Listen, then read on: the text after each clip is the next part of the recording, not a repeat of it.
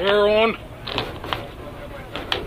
Power on. From the studios of Hot Talk 99.5 in Myrtle Beach, South Carolina, you're in the pits. Powered by Racing Junk. Presented by the Little River Chamber of Commerce. Find your treasure in Little River. By Shops on Main, the best place to shop in North Myrtle Beach. By Advanced Auto Parts, where your parts are waiting for you. By the Racing Brotherhood, helping racers in their time of need. Now, here's the pit crew.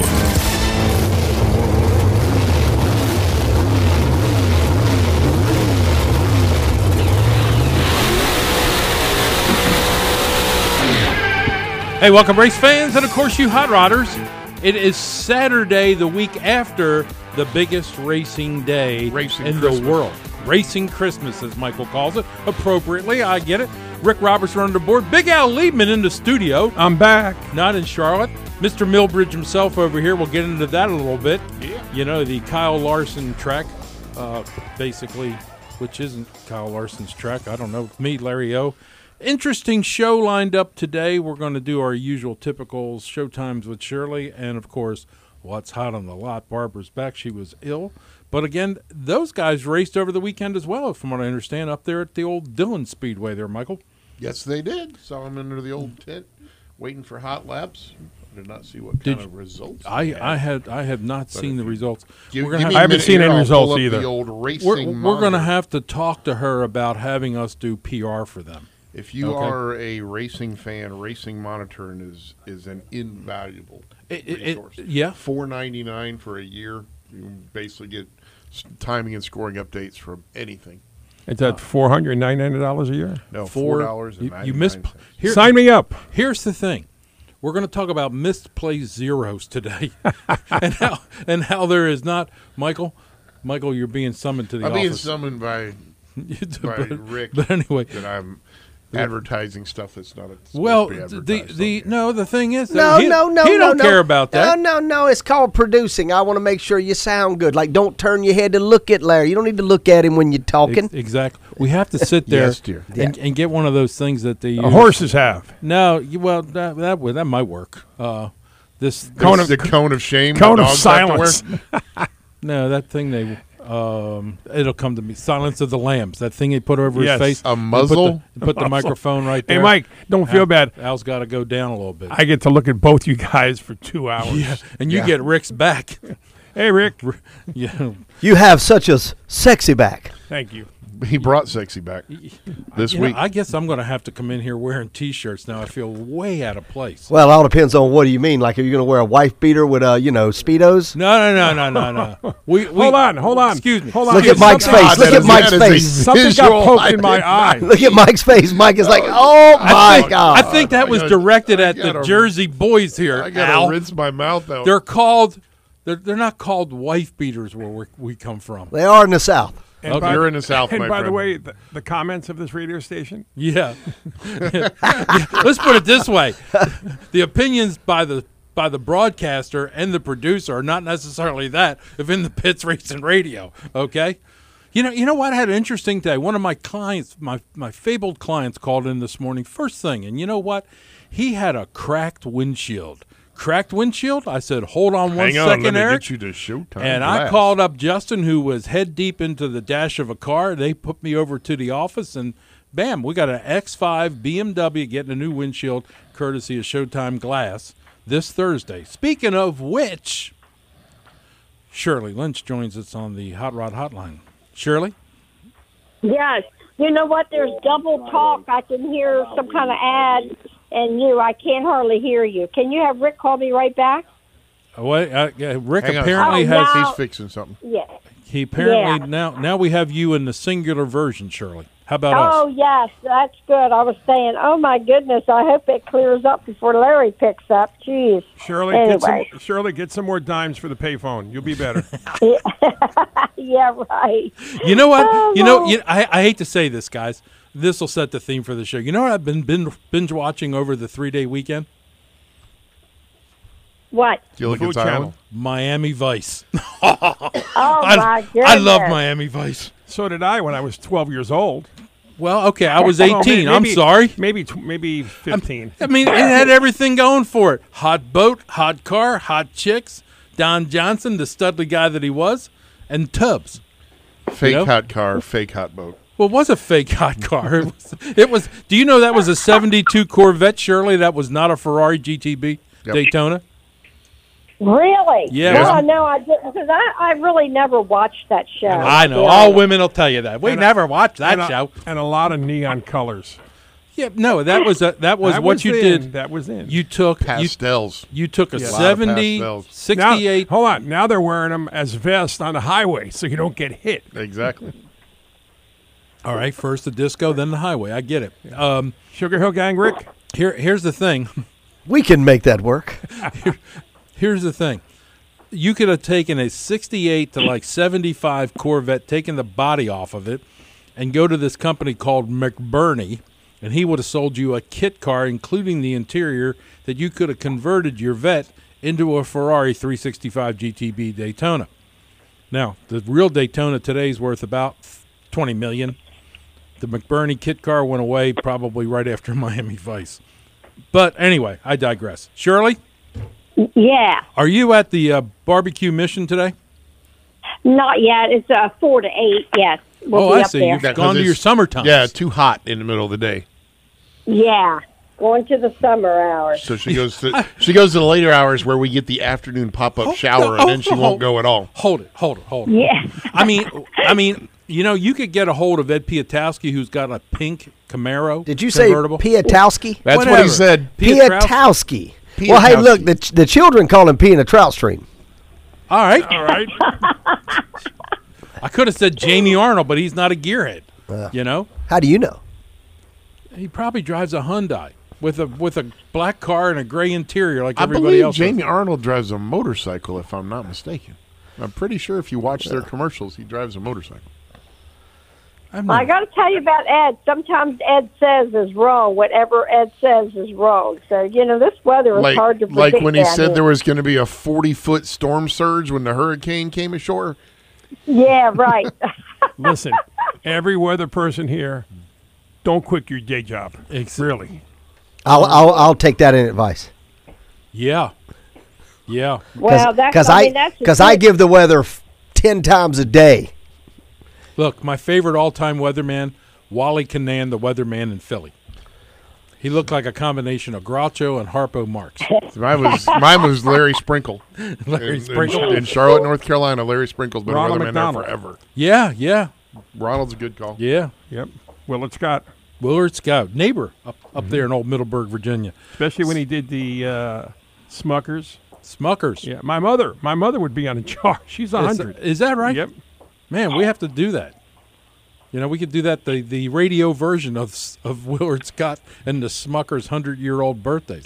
The Queen's going to be hundred. I mean, that's unbelievable. Yep. Your mom and the Queen, Wow. And still supposedly working, although nobody knows what she does. her entire life. She naps all day. But she's got she's got a classic Maryland wave. That's a Maryland wave, by the Yep. way. When she does that, side to side, Maryland wave, and she smiles politely like every good politician. And she owns her own country. And she has her Yes. own country. Yes. Okay. Yes. Enough said. And you got to like her soldiers are called beef eaters. Yes, okay. On the rocks. please. Over here, we're All right, Shirley. chicken chokers. Shirley, we ready? yes, I'm, I'm ready. Are we ready for our numbers? yeah. Okay. Here's Oh, our yeah. numbers. Here's our numbers. Early part of the summer, we're hitting Labor Day. I'm doing 11. I'll say nine. Ten. Eight. Well, it, who said eleven? Was I that did. Larry? It was Uh, uh, you got it. Larry the Predictor. Yeah, Larry's reading I off got- the sheet that you emailed. No, Yeah. she does not. There is. No. That's what I think. not. Yeah, I agree. I agree. This Big Al. is not a contrived contest in any way, shape, or form. This No, guest. actually, actually, what I just put out in the email was actually um, this week. So we are we're always a week ahead on the uh, uh, on the radio. So he doesn't know. He's in the dark. as He's been usual. in dark since I've met him a year ago. They they don't call me Mushroom Man for nothing. yeah, right. Yep, keep you keep keep you in the dark and feed you crap, right? Well, uh, my brother lives near mushroom farms. whatever you want to call it. Anyway, so we're going to start out with Fire away. Danny's Pizza. We're going to start out with no uh, Sunday, June the fifth. Bagel Factory Two is uh, nine a.m. That's put on by the Grand Strand Corvettes, um, and just at nine at nine o'clock. There's no end time, just whenever. Um, also on Sunday, June the fifth, is Joey Dogs Cruise In, and that's from eleven to two. We also have the Dirty Armadillo Cruise In on Sunday, um, and that's 4 to 7 p.m. Monday, June the 6th, we have Michael's Cruise In, Scrapbooking. 4 to 7. Yes. Um, actually, somebody went there yesterday, one, one of our friends, and they said there they were nobody else there. Nobody showed up. That's So, the best kind know. of cruising. It's just me and me. You and pizza. No. okay, Michael's. Yep. Yeah, Michael's. And also on Monday is Captain Archie's Cruise In in North Myrtle Beach, and that's Maybe. 4 to 7 p.m. Maybe. May, well, yeah, Maybe. that's the story behind that, which, yeah, that's the story on that one. So, anyway, Tuesday, June the 7th is Mission, Mission Barbecue in North Myrtle, and that's 4 to 8. Also on Tuesday is Danny's Pizza, and that's in uh, Murrells Inlet at 4 p.m. Friday, June the 10th, we have Berkey's Cruise In, and that's in Myrtle Beach at 4 p.m. Saturday, June the 11th, we have Litchfield Restaurant Cruise In in Pawleys Island from 4 to 7. I'll be there. That's in your hood, Al. Yes, it is. Oh, well, that's right in your neck of the woods. All right, so we also have on Saturday the Saltwater Grill and Bar in Longs, and that's 11 to 2. And uh, the last one we have is Surfside Beach Sandcastle Cruise In, and that is in Surfside from 11 to 2. You going to that one, Al? That's in your neck I'm of gonna hit woods, all. too? I'm gonna hit them all. I, let's let's not call it neck of the woods for Al. Let's just call it section of the swamp. How's that? That's in your section of the swamp. Did you see where Al's pet Al's pet gator was found up in North Myrtle Beach out on the out on the sands yesterday? And I they, saw and they that. captured it. He took the bus. They captured it. Okay, what what did I Uh, say? yeah. It's an alligator. It's in the ocean. Let it No, live no, in no, its no, home. no, no, no, no. They're they're brackish or freshwater Yeah, they're, animals. they're, They're fine in salt water for I- I a have a period s- of time, I have a which few he isn't going to live there. I have a few by me. I have a small one. I think you saw a picture of the small one. yes. Uh, it- I- I it's have to okay say, I- have 'em- I have to say I agree with Mike. I've been here for 25 years and leave the animals alone. I- Alligators are here long before I, we were. I completely understand this. When someone says there's sharks in the water, where else would they be? exactly. Shirley? Yeah, no, I get that, but yet the gators, uh, that's two animals you're fighting out there, the sharks and the gators. And Well, luckily it wasn't lunchtime when that gator was out there because he, he was just wanting to swim on by. see- A gator likes Yeah. taters. and then they jumped on him and duct taped his mouth shut. Seems to me that that's probably some USFL teams, the Gators and the Sharks. The gators, yeah, That's right. The New York Gators are going to be against the Miami Sharks. USFL action only on Fox this weekend, in between your NASCAR races. Shirley, thank you so much for calling in. Uh, tell the Floyd we said hello and uh, keep your green flag flying. Okay. Yes, sir. You all have a great day. You too. Take care. Shirley Lynch, ladies and gentlemen. Showtimes with Shirley. Now, they can fake you out now. You can either see the Beach four door wagon with the child seat in the back and the fake groceries. That's Shirley's car. And then Fake Floyd. groceries? Fake groceries. Have you not seen the back of her car? I have dude? not seen fake. She groceries. has she has bags, Uh, and again, Yes. paper bags full of fake groceries. I've never seen her car because there's always a threat of rain within 800 miles of whatever show she Michael, goes to. you need to come out when the sun's shining more. Yeah. This is in the Pits Racing Radio. We are powered by Racing Junk. Shirley called it on the Hot Rod Hotline. We'll be right back.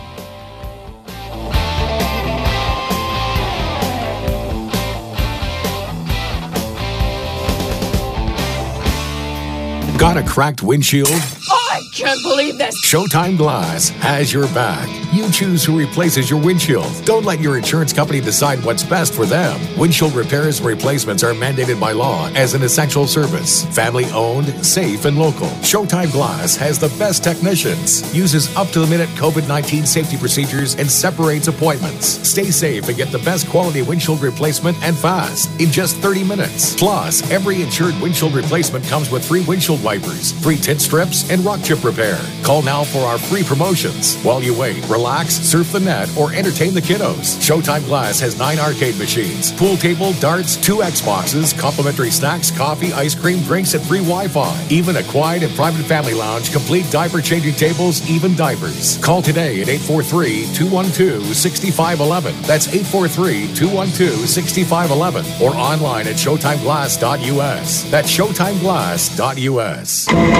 Got Axelrod? Hey, this is Rick Roberts. An auto accident can turn your life upside down. I know. I've been there. Dealing with insurance companies, work issues, medical bills, all while trying to recover from your injuries. Well, guess what? Axelrod lawyers, they'll fight to get you all the compensation you deserve. I know for a fact they won my case. Axelrod Associates are your local lawyers with over 125 years combined legal experience. Visit axelrod.com today or call them at 843 916 9300. Got Axelrod? Here's an interesting fact, Clay. The average real estate agent in the U.S. only sells a handful of homes per year. But Blake Sloan of Sloan Realty Group sold 780 homes last year, and he has almost as many five star Google reviews. You know, Buck, I met Blake recently, and his exclusive strategic options are impressive. Think about it. Every seller has unique needs and circumstances. So when Blake sold 780 homes last year, he had to use 780 unique strategies. And that's how he's seen over 765 star reviews. Blake doesn't use the cookie cutter approach to selling homes. He gives each seller the personalized experience they deserve, getting them the best results for their needs. That's why you should take our advice and work with an agent who thinks outside the box and doesn't try to fit everyone into the same mold. Go to blakesloan.com or Google Blake Sloan Real Estate to check out those five star reviews.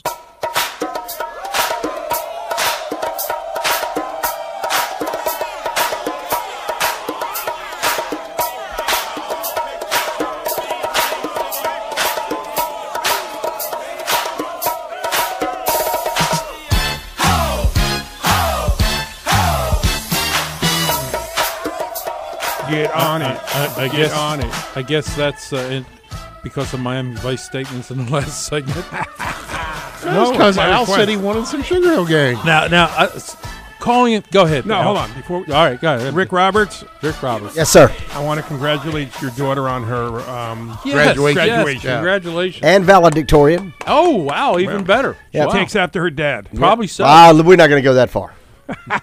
but thank you. She- but thank you either just- way. She was just a better cheater than her dad was.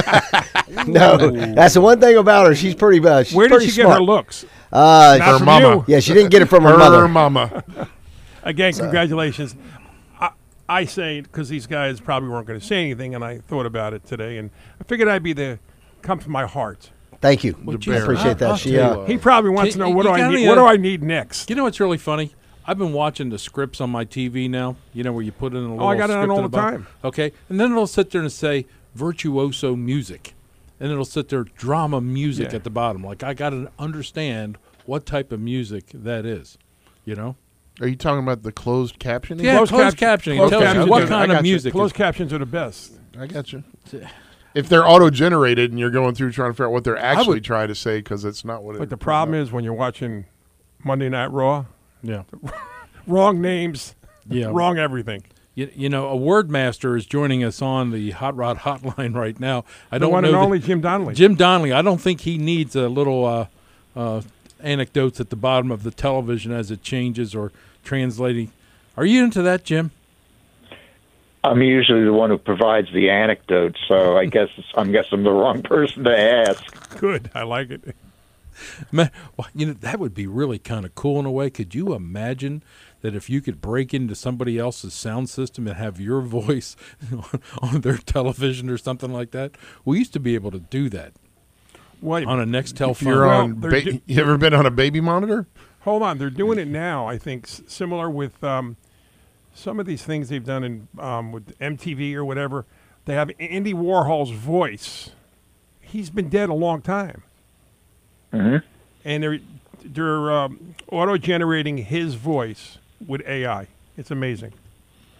Yeah, we our, ours was baby monitors. We lived in a neighborhood with a lot of babies, and invariably, whoever would have the latest baby would come home with a new baby monitor, plug it in, get it all set up, and somebody else in the neighborhood would be on the same frequency. Well, there was this little device you could buy back in the day, and you plugged it in or you attached it to your car radio, and it you tell the guy next to you, "Hey, man, turn on 88.5 FM."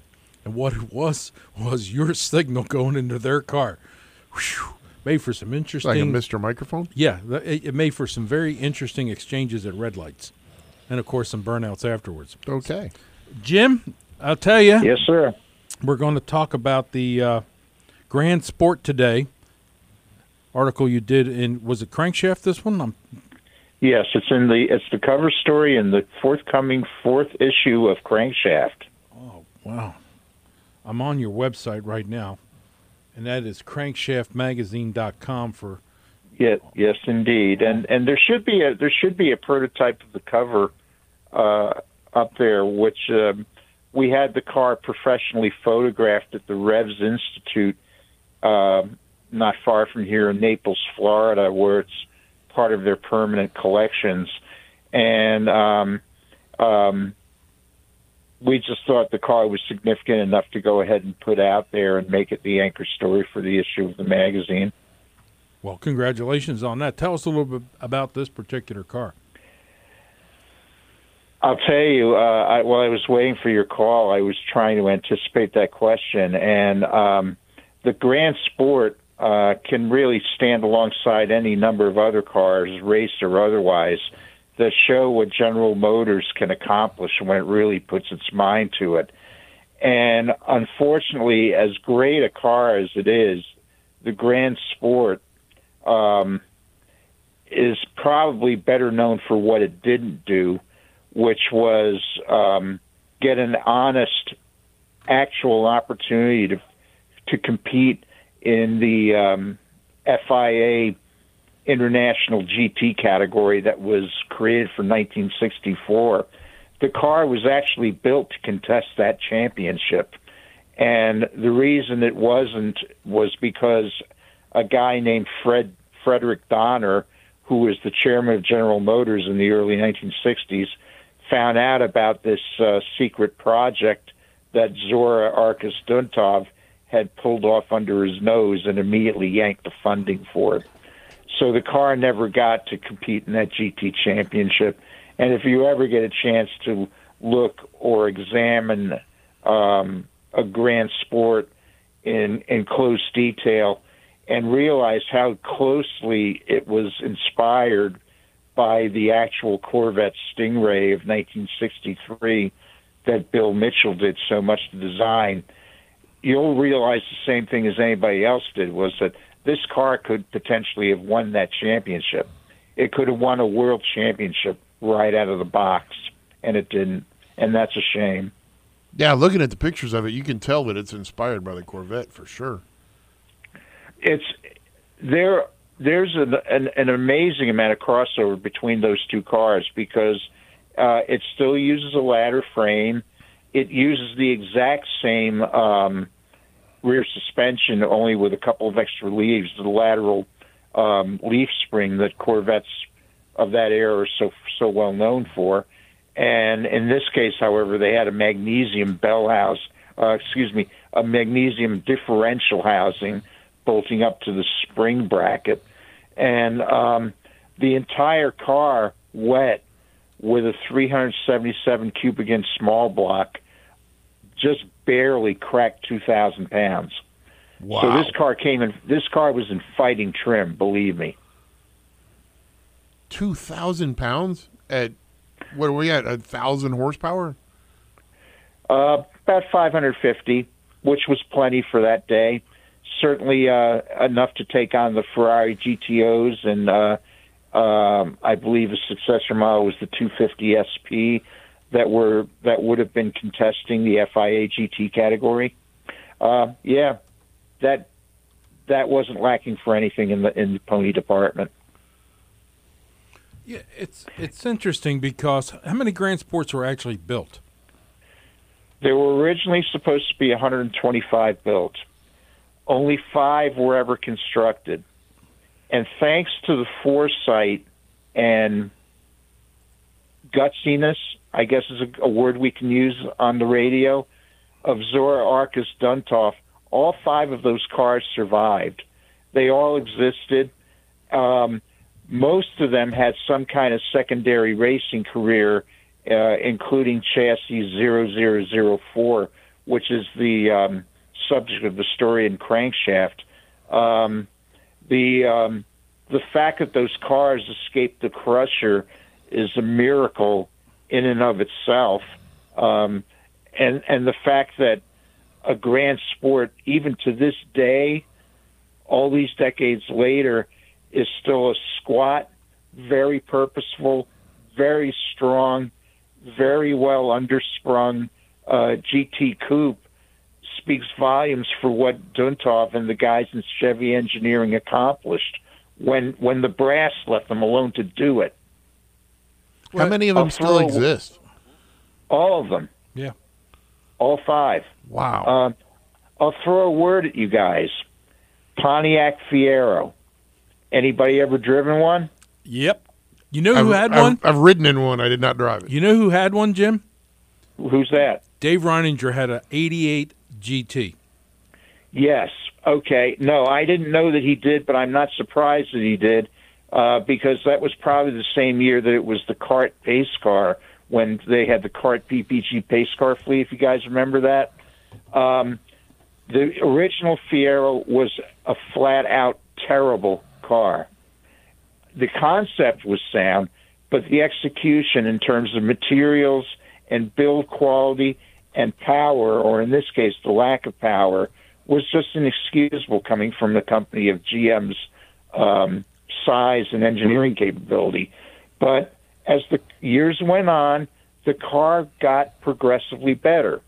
By the time Dave Reininger got his GT, it had a totally redesigned chassis underneath it, um, pretty snotty little V6 engine, 2.8 liters, and a five speed. And it was a decent car. So what happened next? Anybody have an answer? I, I do. I know the story. I'll let you tell the story. GM killed it. Yep. Why? I don't know. All right, But here's it wasn't that. But I'll tell you this: it wasn't that much longer after that when they pil- killed Pontiac in, in its entirety. Here, here's the story as it was told to me. They knew that by 86 and 7, somewhere close to 88, you could take the uh, Quad 4 turbo motor and slip it right into the back of that Fiero, bolt on. And with that turbo and a little bit of tuning, it was faster than the Corvette, which isn't saying much in 88. It was also faster than Cadillac's new sports car, the Allanté. So sitting around like GM execs do, and you know this better than anybody, Jim, they decided, wait a Mhm. minute, we can't have a Pontiac be the fastest car in the fleet, especially that thing.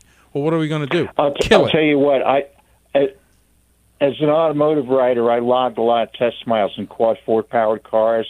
If you boosted that thing and put it in the Fiero, which was probably at the most a twenty three hundred and fifty pound car, Yep. um, and and had an accelerator that was basically functioning as an on off switch, uh, that thing would have blown a Corvette out of the water back Yeah. in that in that year. And that's why I maybe wanted not on a maybe not on a skid pad, but certainly at a stoplight. Well, that's why I wanted to buy Dave's black. I mean, it was uh, silver, black interior, pristine. You know how Dave kept his stuff. And, Absolutely. And it was just sitting in the garage, in the driveway, half in the garage, week after week. I'd go over pick him up to go do the radio show. You going to sell me that thing or not? Well, he finally sold it for like twenty five hundred bucks. I nearly wanted to punch him in the face, but it was gone. Buying a quad four out of a junkyard was about a three or four hundred dollar enterprise. So for three or four grand, I'd have had a barn burner and a Fiero. I'm surprised something like that didn't uh, show up in one of the nuts and bolts car magazines like CarCraft when it was around. Maybe it did, and I just don't know about it. But I mean, that's a you know, that's a bologna and cheese combo right there. Yeah, it isn't it? I mean, it, it was just one of those cars that was destined for greatness until somebody said, "Oh, wait a minute, it can't be greater than this, so we're going to kill it." And and unfortunately, that occurs in in the corporate world. I mean, I've seen insurance companies take great ideas and kill it. Sure, because it didn't come from the right source. 100 So- mile per gallon engines. Yeah, ridiculous. Do you know? Do you guys know? Do you guys know who, um, or I should say, which to use the right pronoun? Um, do you guys know uh, which car the um, Grand, the Corvette Grand Sport was most intended to compete with? Hmm. The Grand Sport. The Mm. Pontiac Tempest. No, no, the Cobra. I'll say Oh, Shelby man. Cobra, I would assume. Yeah, but I mean, Yeah. God, that that was and a guess, wish. So You gotta take a so shot. the FIA, j- so the FIA, the which is for for anybody who's not aware of it, is the international governing structure of top level auto racing, and and and which created this GT category, international GT category for 1964. Yeah, they which car won the championship. I'll, I'll tell you the what. new ahead, the I'm sorry. newly designed for the championship Cobra Daytona Coupe, which was which was Shelby's answer to the Grand Sport. Well, Jim, I'll tell you, you're going, you're fading in and out. We got to come up on a break, but uh, crankshaftmagazine.com. Uh, look for this particular issue or go online to get it. Jim Donnelly, senior editor. We appreciate you coming on in the pits, and uh, we'll talk to you uh, next time within the next couple of weeks. This, you're listening to the fastest show on your radio dial. It is in the pits. He called in on the Hot Rod Hot Rod Hotline. Hotline. Yep.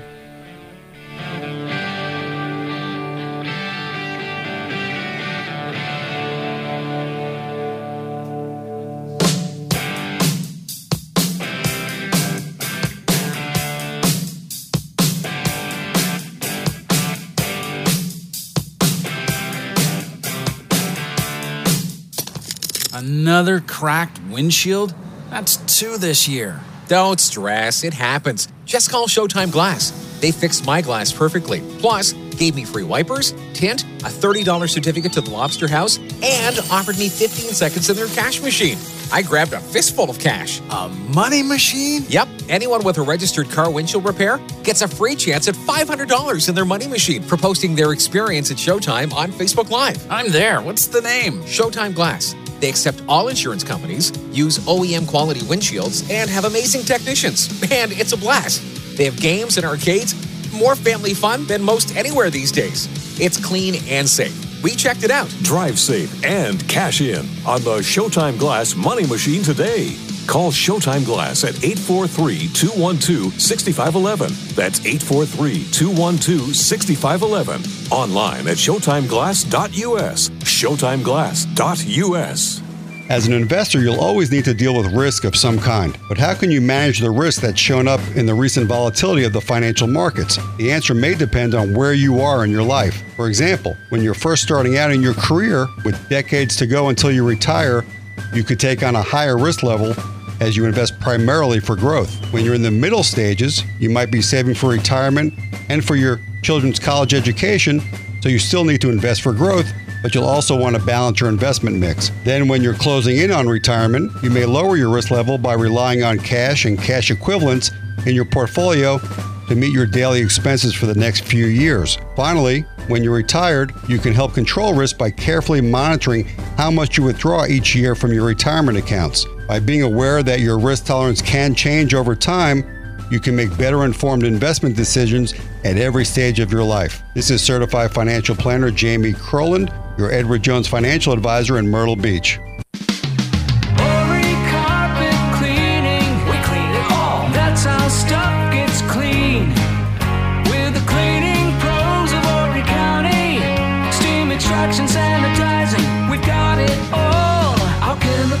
Green, never damaging. But strong enough to give you the brightest clean. Horry carpet cleaning. We clean it all. That's how stuff gets clean. Hey, it's Bobby, and I'm excited. Spring is in the air, and we are ready to serve. We continue to practice all of the proper PPE steps for everyone's safety and want to remind you to take action to protect your family by keeping your floors and surfaces clean either in your home or at the office. We're your one call to do it all 24 hours a day, 7 days a week.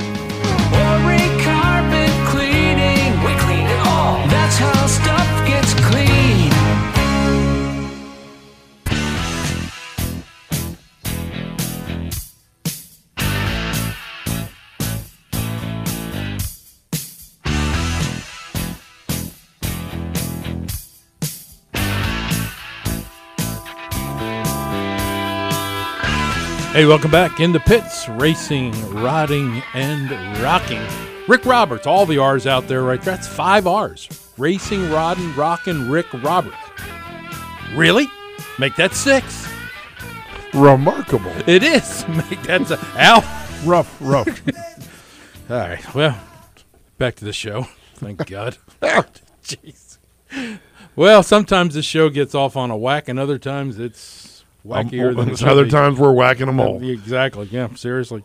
You know, the greatest weekend of racing, as Mike calls it, the Christmas of motorsports. Racing Christmas. When was it? Uh, that would have been Sunday, Sunday.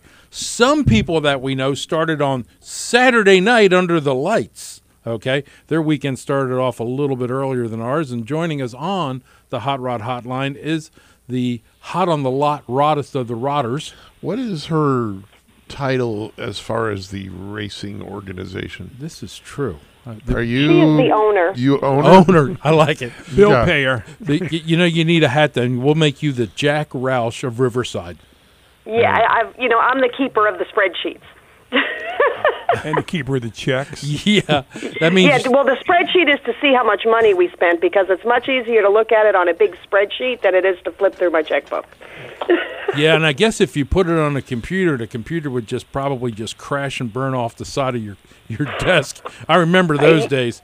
Well, what's in the Oh, budget for this weekend? Well, we can stay at the Motel Six. Well, okay, that's not all that bad. No, there's one room, Room. for six for six of us. Yeah. You mean we can stay in the parking lot? Yeah, exactly. The Motel Six. Motel. Yep, yep. We, we we had some very strange ways of getting around the racing world back in those days, but I definitely wouldn't trade it for the world, though. As as, as frustrating as sometimes it gets, we're we're we're having a good time. yeah. I didn't see my husband much at all last week. I don't know if you followed, but he was here at the shop till like eleven, twelve at night every night. So I had very nice, quiet evenings at home as the owner, watching from the cameras. But he left early yesterday. He did, you know, because I the pool was calling him. It was hot in here. I didn't get up yesterday, so I ain't going in. It's a holiday. So, um, yeah, he did leave early yesterday. He deserved it, though. Yeah, I did like- make him do some yard work, though. It was like two or three o'clock yesterday. You know, Louis you- like, I'm going home. You, you know what, Barbara? Take a couple minutes and let the listeners know the dynamic of the Riverside racing team. I mean, it's it's incredible what you do to, to put all these needles It into this. is. It's um, we well, we've raced, you know, our our whole lives, and we got out of it, and we said, you know, we're done, like everybody else does, but you're never done. Um, Louis and I actually got married on a racetrack.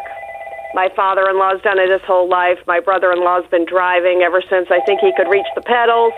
Um, my sister-in-law, who has now taken over my marketing, and her husband are are huge part of our um, of our team here, and my mother-in-law as well. And um, we race for cancer.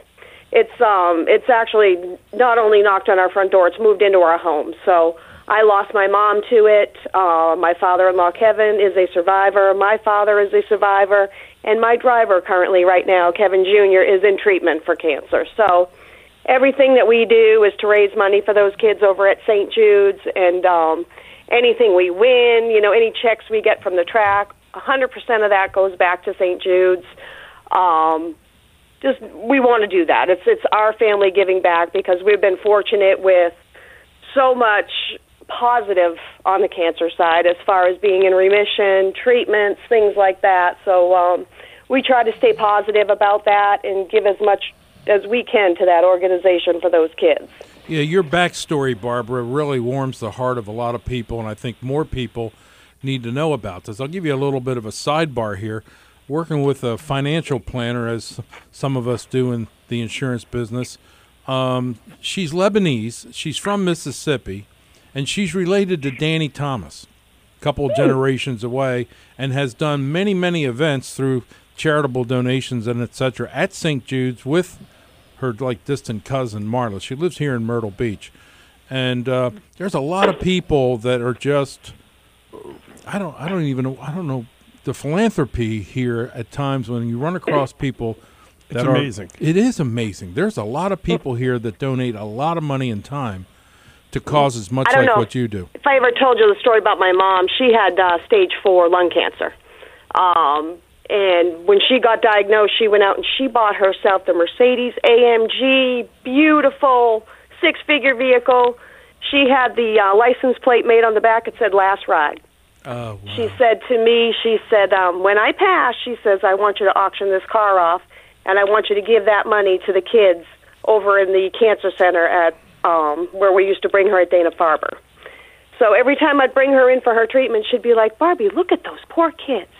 I'd say, Mom, look at you. You look like Beetlejuice. But she loved those kids, so we ended up auctioning that car off, and we got almost a half a million dollars that went to that hospital. There was actually a playroom there with my mom's name on it, computers, toys, all kinds of stuff in there. But she wanted to uh, give back to the kids, so that's when Louie and I started giving to these kids in St. Jude, and it just kind of followed us through our whole family. Well, it's interesting because I've always told people that work with me at this show if you want to get into a major race team or into a major driver's life, wait till they have some charitable event going on, then invite them to come on the air with you. It's kind of a Yeah. left way, left-handed way of getting a guest, okay? But in your case, people don't know this story about Riverside, okay? No, they don't. Um, you know, we, we you know we put things out there, and I know Sheena's going to be working on you know trying to do some more of that because I, I stay pretty busy um, about getting some more donations. Whether it people want to do a, a straight donation for per race, a per lap donation, whatever they want to do. Um, know that it's you know 100% tax deductible. It's going to be in their name. It's just Riverside's way of giving back to that hospital.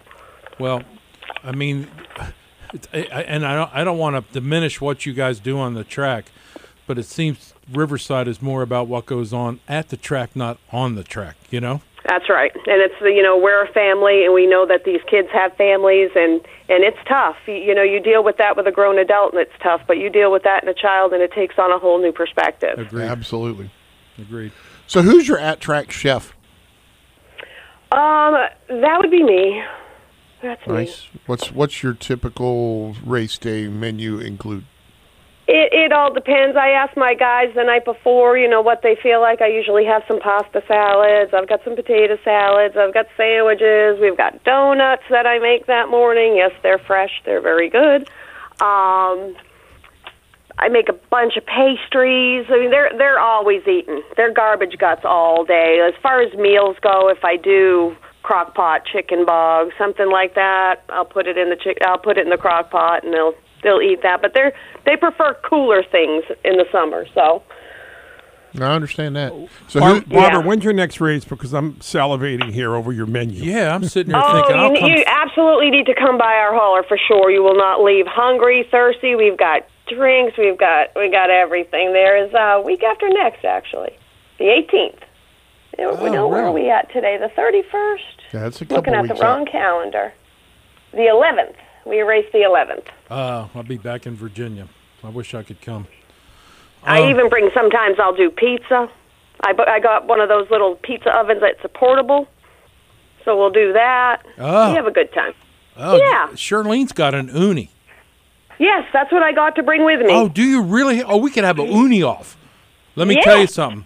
If you, she Sounds- made sounds pizzas. like you're on- describing a belly button. I- no, I'm, I'm just have going to make tell your you. own sauce, though.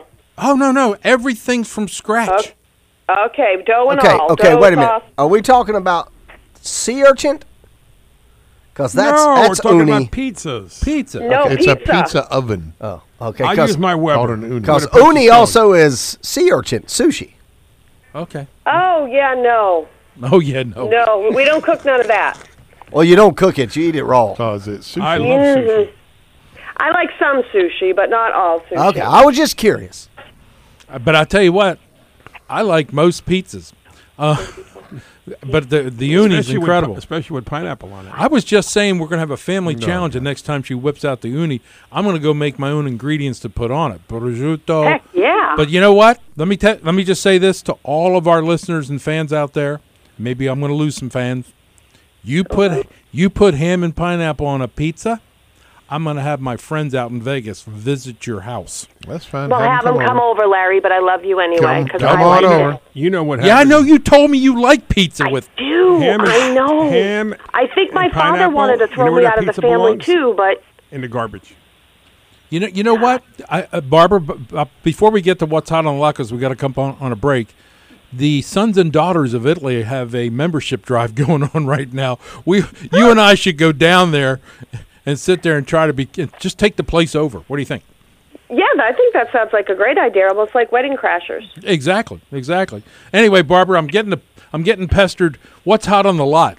Ah, 2010 um, Yellow Jacket RT Charger with 118,000. Very pretty. Very Nice. pretty. Yeah, sounds like it. Yeah. a bumblebee. Yes. It's actually the color is called Yellow Jacket. But yeah, same Okay. idea. See, right. Same idea. And and today's everyday low, low, low, lower than Louis' price. Well, nobody's lower Louis than likes Louis' to give them away. Twelve five on that one. Twelve. Go one more time all the way through. It's a hundred eighteen Twelve five What year is it? is the price. Yep. What year?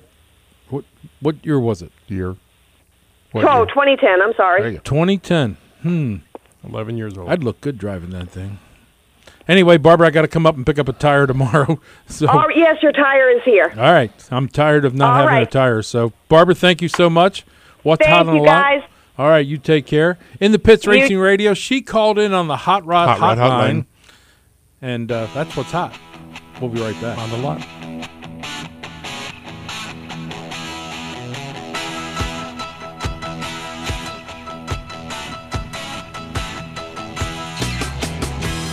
Got a cracked windshield?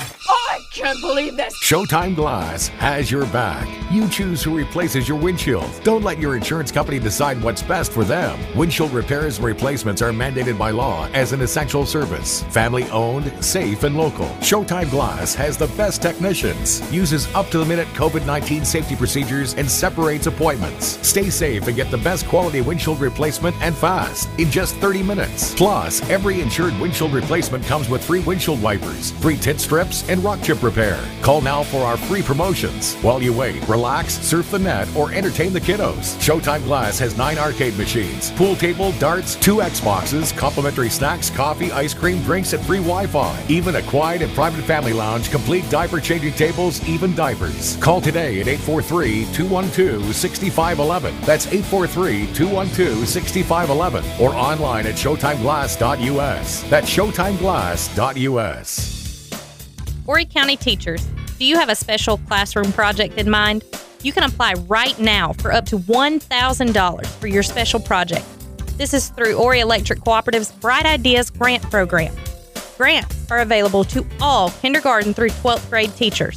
Bright Ideas grants are intended to fund projects outside of normal public and private school funding parameters. Innovation is one of the four core values Touchstone Energy Cooperatives live by. Commitment to community is one of our seven cooperative principles, and we love seeing your bright ideas turn into a reality. To apply, visit oriec.info slash bright dash ideas. That's oriec.info slash bright dash ideas. Teachers, the deadline to apply is 11:59 p.m. on Wednesday, June 1st. So get your application submitted. We are Horry Electric Cooperative, your Touchstone Energy Cooperative. Hi, I'm Rick from Murrells Inlet Seafood with an example of our typical inventory for a spring day. Today we're featuring seasonal treats like five sizes of shrimp, live blue crabs and softshell crabs, North Carolina flounder, dry New England sea scallops, local swordfish, grouper, snapper, wahoo, mahi, plus Scottish salmon, New Jersey monkfish, Nova Scotia haddock, New England cod, and Alaska halibut. I also invite you to peruse our deli cases, loaded with homemade gourmet items and award-winning soups. Today's soup lineup is outstanding, with cream of lobster and asparagus, blue crab tomato basil, she crab bisque, lobster bisque, New England clam chowder, and zuppa toscano sposalizio. We're open from 8 till 8, seven days a week, so the best thing you can do when you're hungry is come on down to Murrells Inlet Seafood at the south end of Old Murrells Inlet across from Nance's restaurant.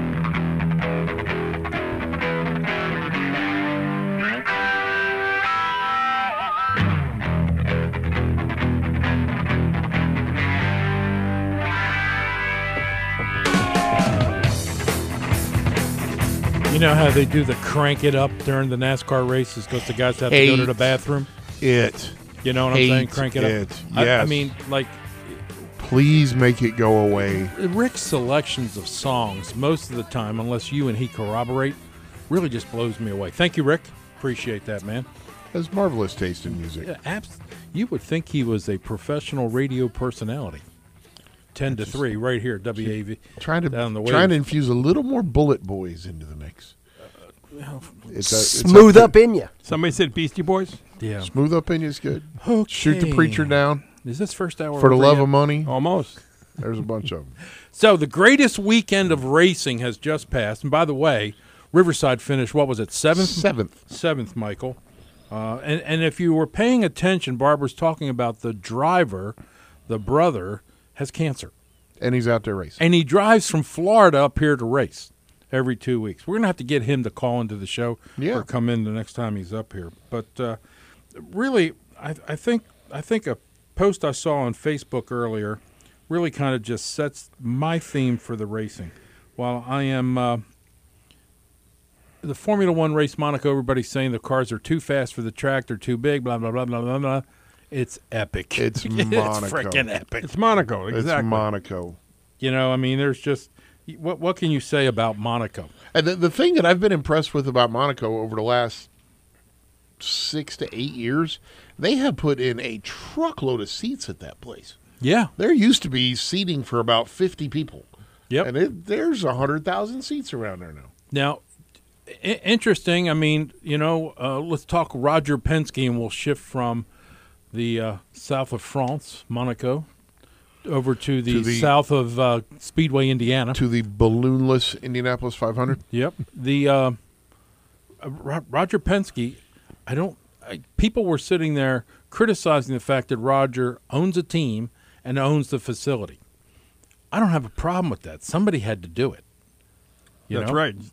And I've always said the best run racing organization is It's run headed by a race team. by a demagogic dictatorship. Is, is the way I see it. So but does he own the speedway or does he own the the sanctioning body? I thought he owned the whole thing. he owns the whole thing. Yeah, that's he where owns the key. That's where the conflict of interest comes in, not the the speedway, but the fact that he owns the sanctioning body, and he's taking sponsors, well, from the sanctioning body and putting them on his own car. It's like Lee Diffie said yesterday. I wish I could uh, impersonate him. Please you know, don't. there's probably no one better to sit there I I would- and be the custodian of all of those opportunities than Roger Penske. I, I will, I will absolutely agree. There, there's there is nobody And- and- further from reproach than Roger Penske. And that was that was a pretty incredible race. I thought it was a good race. Yeah, yeah. I, I wouldn't call it incredible, but it was a good race. Well, lot lot of passing. Yeah, you know. they had. I'm trying to remember the year it was. I want to say it was 10, 12 years ago. They had one of those where it was like they were almost leader? like no, they were like restrictor plate engines. Everybody had the same aero package, and it was slingshot pass after slingshot pass. They had like 80 lead changes in 200 the, laps. the thing the thing that cracks me up about Indy, having been there several times now and watching it, is the exit of the apex in one, coming out of two, and go, coming from three into four. If you ain't on that line perfectly and you hit those marbles, see ya. And that's where all the wrecks are, exiting turns three or four. Yeah, two and four, really. Yeah, two and four. Now, let's jump over to NASCAR.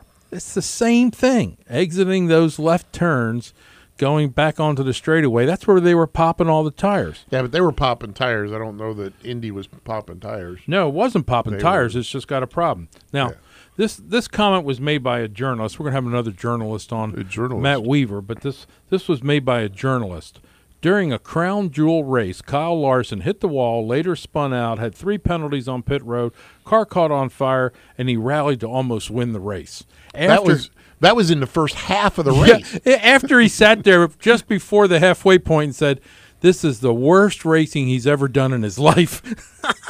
Yeah, that was. I, I, I remember that. That was the most unbelievable 200 laps of racing to turn around and almost win the race was crazy. I kept watching his his name and number on the scoreboard. I'm I like, know. where is it? Flip the page.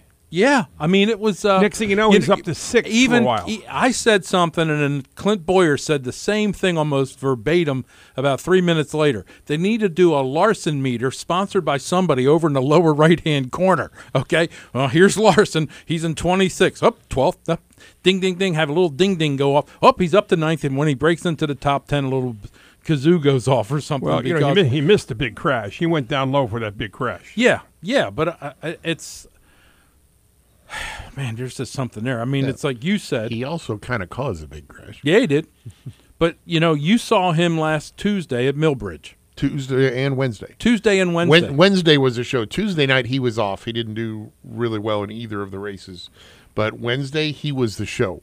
Started 12th in the micro sprint race and won, and then started next to last in the midget race and was all the way up to third. They had a late race restart with four laps to go, and there was a long red flag. And I think what happened, I don't know for sure, but I think the air pressure in his tires got pretty low.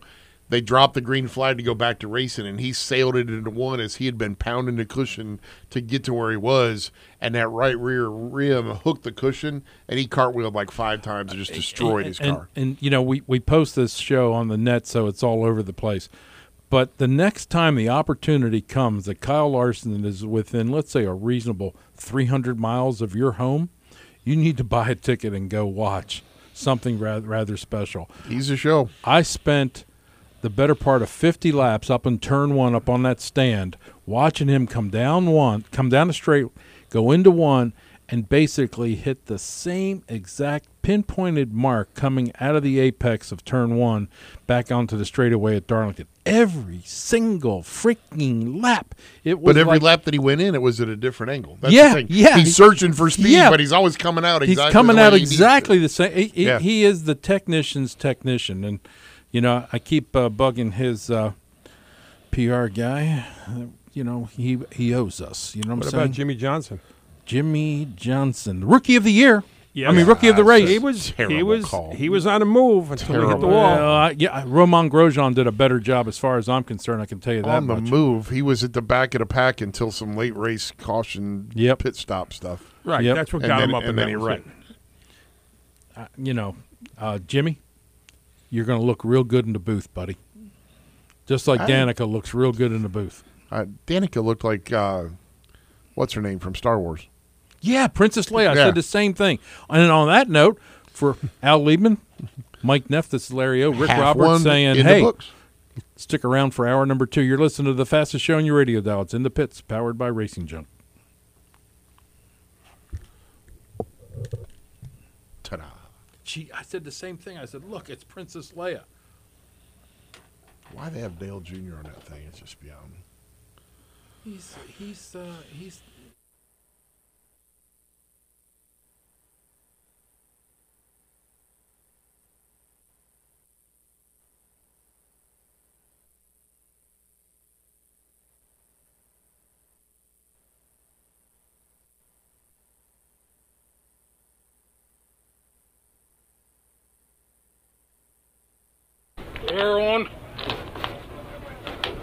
Power on. From the studios of Hot Talk 99.5 in Myrtle Beach, South Carolina, you're in the pits. Powered by Racing Junk. Presented by the Little River Chamber of Commerce. Find your treasure in Little River. By Shops on Main, the best place to shop in North Myrtle Beach. By Advanced Auto Parts, where your parts are waiting for you. By the Racing Brotherhood, helping racers in their time of need. Now, here's the pit crew.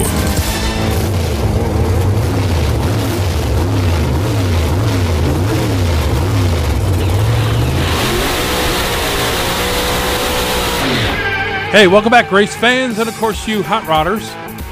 Haven't been doing a whole lot of hot rodding here. Al Liebman in the studio. Big Al. How's a it going? quiet. Yeah, it has been a little quiet. Mike Neff, though, he's over at Redline Power Sports the last couple of days. I was. They had a, uh, a bike fest type event. Had some dudes out there doing all sorts of freestyle motorcycle tricks. It was pretty cool. You know, I want to say we saw a lot of tricks on 17 Atlantic Beach. Yeah, we, we were up at Dagwoods earlier in the day, and then that night, Charlene and I went up to the mini putt putt place on the cliff and looked at the light show coming up and down. You know what? I got to say one thing.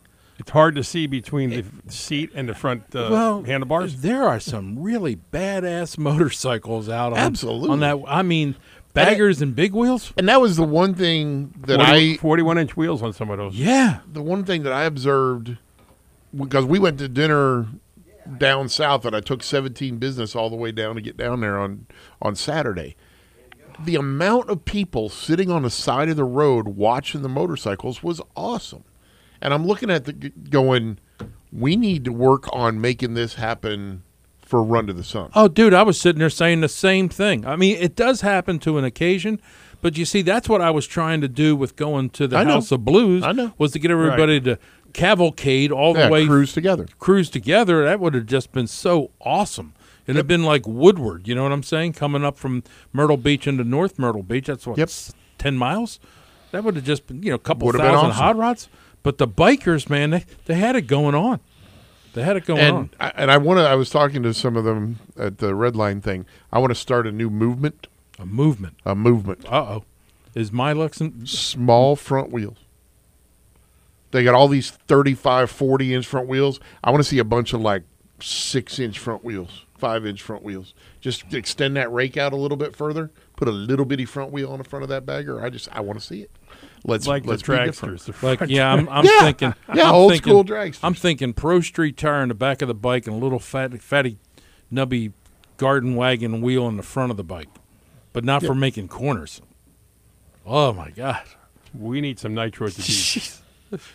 You know, Is it- you know, Michael. Have you we- tried making corners with a 40 inch front tire? It ain't real easy to do either. yeah, but those Especially hitting a pothole. I tell you, and those guys are sitting there on a 40 inch tire with the bagger lowered in the back with ape hangers on top of that. Yeah. That is like I've I've never the, I- I've never gotten into So, monkey hangers. They just- 300 they don't pounds work on the for back seat. Joining us on the Hot Rod Hotline is the legendary journalist. Who's Legendary? al- yeah, he's. I'm making him a legend. Okay. Yeah, he's the future legendary journalist. Okay, Matt I- Weaver. I would be willing to bet, and I know he will blush at this idea, Yes. but I Okay. believe the day will come, many, many, many moons from now, that he will have a place down there at the uh, NASCAR Hall of Fame. All right, uh, you know what? I'm hope I'm alive to see that, but I I agree. I don't know that I'll be alive, but I I know that he will. Future Hall of Famer Matt Weaver. Matt, how you doing? I, I'm not sure I'm going to be alive to see that day because I'm not entirely I'm not entirely sure that uh, anyone in in currently in Daytona or Charlotte shares that sentiment. But I, I do I do appreciate the kind words, and I you know just happy to do the job. And I, I thought this yesterday too, given the the holiday, just super uh, just super you know proud and happy that I get to to be in a country where I can tell these kinds of stories and and do the job that I do and that people trust me to do the job. So just a lot of um, pride uh, to do the things that I get to do. I guess. You know, I, I'll tell you, I, and I, I hate to put it to you this way, but in my opinion, you have earned every single follower, reader, fan one at a time. You know, that's that's And the- solid. and the thing that I that I appreciate about about Matt and Bob and, and Dustin Long and everybody that, that's that's at the, the peak of the sport journalistically is you know when you have people calling you an idiot on a regular basis that you're doing something right.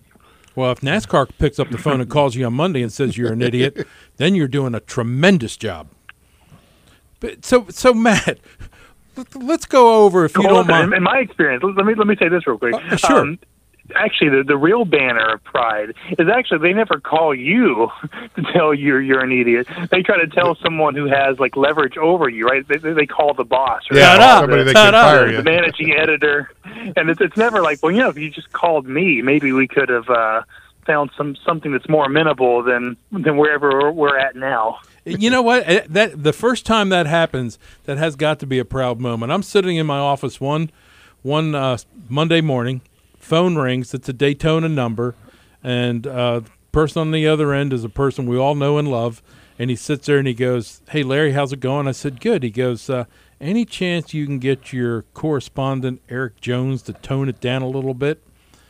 And I sat there and I just started laughing. He says, "I don't fail. I fail to see the humor." I said, "I appreciate you listening." There you go. And that's the way I took it. You know, if you've got them listening and watching what you're doing, Matt, kudos, buddy. Kudos. For sure. So, racing Christmas. What was your overall take of all three races on Sunday? Well, you know, I I, I kind of uh, push back on some of that a little bit because, like, listen, I, I I understand the the mainstream appeal of Monaco and certainly Indianapolis and the 600, and uh, but there are a lot of really good racing Christmases. I mean, I, I have the the great luxury and, and privilege to be able to to have gone to the Knoxville Nationals and to go to the Snowball Derby and the Martinsville 300 and all these other just great events, you know, over the course of the year. I've been to a Rolex 24. Um, I've been to Italy for World Rally Championship, and uh, I, I don't know. I, hear that I'm like, yeah, this is a really cool day. But man, I mean, if if you love racing, there are a lot of really cool days in, in motorsports right now, and so I, I don't want to um, underscore any of those. But I, I did think that I, I saw two of the three. I didn't I didn't get up quite as early for um, for Monaco, mostly because I, I knew it would be a really late night in Charlotte. This is actually the first time I've covered the 600. I Yeah, I typically go Indy to guy. Indianapolis every year. And what a year to actually go to my first 600. I, I thought the 600 was spectacular. Now, listen, I, I think there were a lot of elements of the the 600 that turned into um, a cluster, kind of an S show at the end. But I, I thought that race was would have been great if it would have ended with the attempted Chase Briscoe slide job, and if that were on the last lap and Chase went around, and that just is how the race ended. I thought the race prior to that was just spectacular. But I recognize that you know kind of a, a general casual audience. They want to see the big crashes and, and the spectacle of what the 600 became in the final 30 minutes, and that was fun too. So I thought that the 500 was fun. I thought the 600 was fun. I've seen the highlights of, of Monaco. Uh, you know, it's, it's a it's a spectacle. You know, it's it's, it's a great uh, event. Maybe not a race, but I think the entire weekend and how important qualifying is. That's kind of the show on Saturday. So I had fun. I, I love that race day. Saw a great World of Outlaws show yesterday in Lawrenceburg. So just really good racing everywhere. So you know, let me let me go back a little bit uh, because there's a lot of budding journalists out there, or some kid sitting there in high school right now saying, "I'm going to become an automotive writer," and we've seen them throughout the years. Give us like the last five days, going back. What did you do last week? Where have you been? Oh God, I need to like actually process that. I Yeah. haven't gone.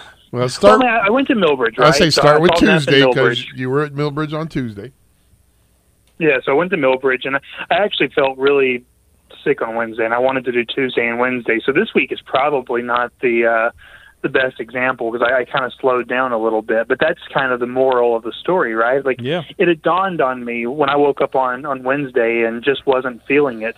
We we really didn't have an Easter break anywhere this year, and I had been going nonstop since January. I went to to Chili Bowl and Speed Fest and Cordele and um I went to Los Angeles for the Clash and I went to Daytona Speed Weeks and every weekend since I've been on the road somewhere. I haven't had a weekend off. Not that I want one. Like I I love this, so it's not like I'm I'm not complaining. But when you do it at that level and at that pace, you wake up some days and it's like I'm not feeling this race day, and some race days are more important than others. And I enjoyed Millbridge on Tuesday, but I'm like, if I can just sacrifice Wednesday at Millbridge and have a, a full weekend in um, in Charlotte, I'm going to go to, to Indiana. I'm, I'm going to go to, to to Midget Week, and I'm going to go to Gateway. So I, I don't know if my story has a lot of parallels for the ways that other people would want to do it because just totally candid. I, I do I do things that I don't think are sustainable. Intelligent I sometimes, people might I sometimes wonder. Yeah, I I don't know if this is the way that you want to do it if you want to have a, a long, healthy, and prosperous life. But God, is it a lot of fun? You know, I tell you, I've had the great privilege of working with both Dave Reininger and Craig Murto. God rest their souls. But I don't know how many times Craig would be at the Dells, okay, then come back over to go to Eldora, and and for whatever reason, he always bought a Saturn, okay. I guess because it was easy to sleep in. I'm not real sure. It's not like he didn't have the money for a hotel, but he would he and Dave would have this contest during race season. They had little black books and they would note where they were, how many miles, what race they saw and who won. And the, by the end of the year the book was completely full and they would sit there the last show we did every year and compare, well I did 415 races. And we're like, come on. And then he would sit there and show you that some days they would do two or three races in a day. I'm sure you, Matt Weaver, can relate. Sure. Yeah, you know, we, we, we talk about the joke with with Denny Hamlin that you know this is kind of you know sc- screw up. He's like, well, I've run ten thousand races, and I thought to myself, yeah, okay, but I've I've watched ten thousand races. it's actually probably true over the last decade. So, um, yeah, I, I don't really keep a, a record, you know, like that because I'm I'm probably too busy going to the next race. Yep. But it would be really interesting if, if one year or at some point I actually, you know, tabulated everything because to me the the cool part is and again I, I want to make sure that everyone real, realizes I know I'm I'm very privileged to do this, but like the great diversity of racing that I, that I see that I'm allowed to see that I've kind of positioned myself. You know, there's a lot of beat writers who they just have they just cover NASCAR, they just cover IndyCar or, or whatever, right? And like when the year is over, I've I've seen a little bit of everything, and you know, I was such a huge fan early on when I was a, kid of Economaki, but then even Dave Despain and the diversity of things that that he did, and even Robin Miller. You know, Robin Miller um, was always good for being at a dirt race somewhere in Indiana when he wasn't at the big track, and I just thought it was so cool that a race fan from any discipline could go talk to those guys and that, that he could carry a, a legitimate conversation with any of them. And I, I've always thought that I want to do that. I want an IndyCar fan to respect me in the same way that a USAC fan or a NASCAR fan or an Outlaws fan or a sports car fan respected me. And that's always been kind of the goal and why I do the diversity of, of races that I do. You know, I, I, let me flip the coin on you. Uh, over the years, I've known a lot of people that are writers, journalists, and sports writers and journalists, and all of a sudden, their boss, the publisher, sits there and says, "Well, you need to go down to Daytona and cover this phenomenon called Dale Earnhardt Sr." Liz Clarke, okay, from the Washington Post. And the next thing you know, a veteran sports journalist, mostly stick and ball stuff, goes down there and writes a book about Dale Earnhardt. You know, so it, it, it cracks me up. You and me and Mike and Al share this passion from childhood about watching cars go fast. Yet some of these veteran journalists can sit there and just take, I guess, an educated stab at motorsports and hit a grand slam. I, I, I appreciate those guys as well.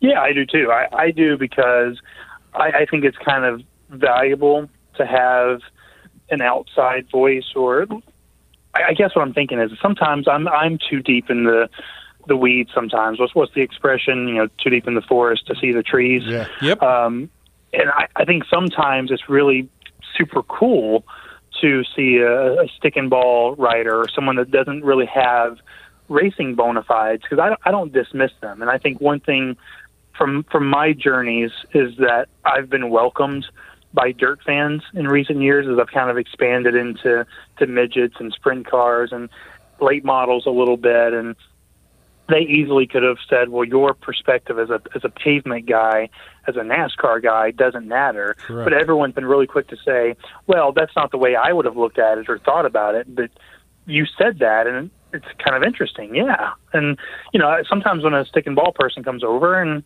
I'm like, "Well, I wouldn't have thought of it that way," but that's valuable data. So, you know, I, I think we live in a a racing world where you're seeing so much more crossover now with the likes of Larson and Bell and Bowman and um, uh, William Byron starting to do a lot of crossover stuff too. And you know, Chase if you Elliott even. apply those principles, yeah, if you apply those principles to to non-motor sports, I want to share the wealth, and I, I love being able to introduce people who don't typically cover racing to racing because I, I want to see how they view my world because my worldview is going to be different than the way that they view my world, if that makes sense. Well, Matt, I'll tell you, we're going to come up, come on a break here at the FM, but uh, One of these days, we got to get Matt back on and go through the Charlotte to Winchester van trip. Yeah, we'll have to do something like that. It's, it's Maybe Is that the one where I I refuse to pay tolls? Yes. Yes. Yes. Yes. He, I- I- Matt, Matt is a man after my own Heart. I can take you he from here He refuses to- to pay tolls, and he went about 300 miles out of his way. Oh, we, we used to Ohio do that. Avoid paying tolls. We we would go the western route to Watkins Glen rather than go up 95 and take the New Jersey Turnpike. Always, always. And Well, we what see I some, thought was, I thought that I could get out of paying the money, and I I ended up paying more going out of the way than just paying the tolls. But back Right. then, I was a really you know pour off my butt freelancer, and um, you know just just pay the toll. That that's my number one rule to, to, to or lesson to like younger writers. That that that should be it right there. Just pay the toll. it's kind of like we. That's going to be the title of Matt's biography It- when well, the day my- comes. Yeah. Just pay the damn toll. Mine as an insurance agent's going to always be hit the deer. yeah, Yeah, there you go. hit the deer. That's my the toll. advice. I'll tell you what, Matt. Thanks so much for coming on the air, man. We're a big fan. Just uh, always enjoy having you here, and uh, maybe we'll get him to Myrtle Beach one day. Put him on. He's been here. Yeah, yeah, put him in the studio. Matt Weaver, ladies and gentlemen, calling in on the Hot Rod Hotline. This is the fastest show on your radio dial. It's in the pits, powered by Racing Junk.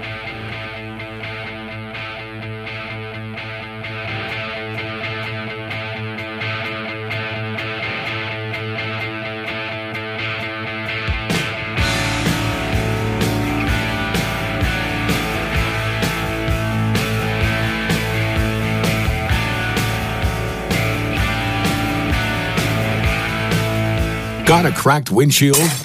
Can't believe this. Showtime Glass has your back. You choose who replaces your windshield. Don't let your insurance company decide what's best for them. Windshield repairs and replacements are mandated by law as an essential service. Family owned, safe, and local. Showtime Glass has the best technicians, uses up to the minute COVID 19 safety procedures, and separates appointments. Stay safe and get the best quality windshield replacement and fast in just 30 minutes. Plus, every insured windshield replacement comes with free windshield wipers, free tint strips, and rock chip repair. Call now for our free promotions. While you wait, relax, surf the net, or entertain the kiddos. Showtime Glass has nine arcade machines, pool table, darts, two Xboxes, complimentary snacks, coffee, ice cream, drinks, and free Wi Fi. Even a quiet and private family lounge, complete diaper changing tables, even diapers. Call today at 843 212 6511. That's 843 212 6511 or online at ShowtimeGlass.us. That's ShowtimeGlass.us.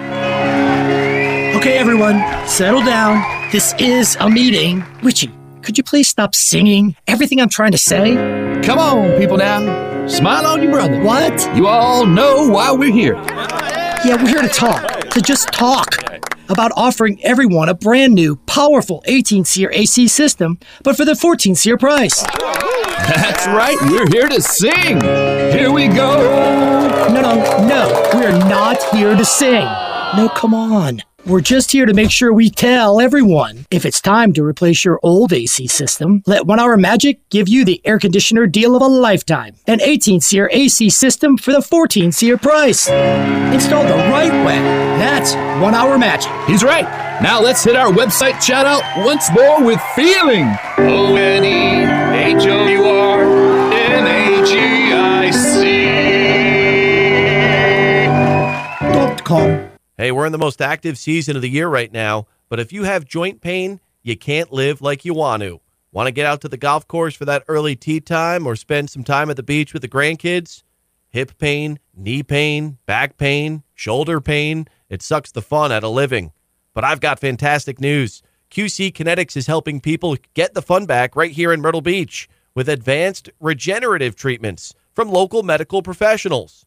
Regenerative medicine is the hottest thing going. This exciting in office non surgical treatment can repair and restore damaged tissue in your joints. QC Kinetics is the nation's leader in these cutting edge, all natural options, and the patient satisfaction reports are incredible. They have over 100 clinics nationwide, including right here in Myrtle Beach. Get a totally free in office consultation.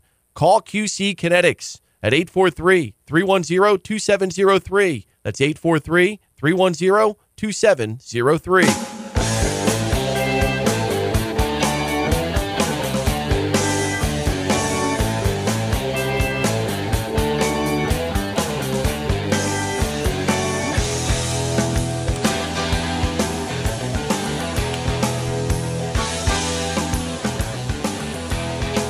Hey, welcome back, race fans, in the pits, Racing Radio, live from the beach.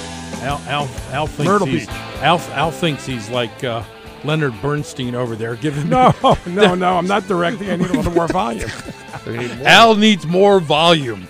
You know what? You need a bigger trailer, son. you That's your problem. That's right. you got too much junk for your little trailer. You need a big trailer, and the only way to get one is Renowned Trailers. And joining us on the Hot Rod Hotline is Lane Morgan. Lane, how's it going? Man, I'm blessed. How are you, Al and Rick? Are you doing good today? We're doing great. Let me tell you, I segued that one pretty good, huh?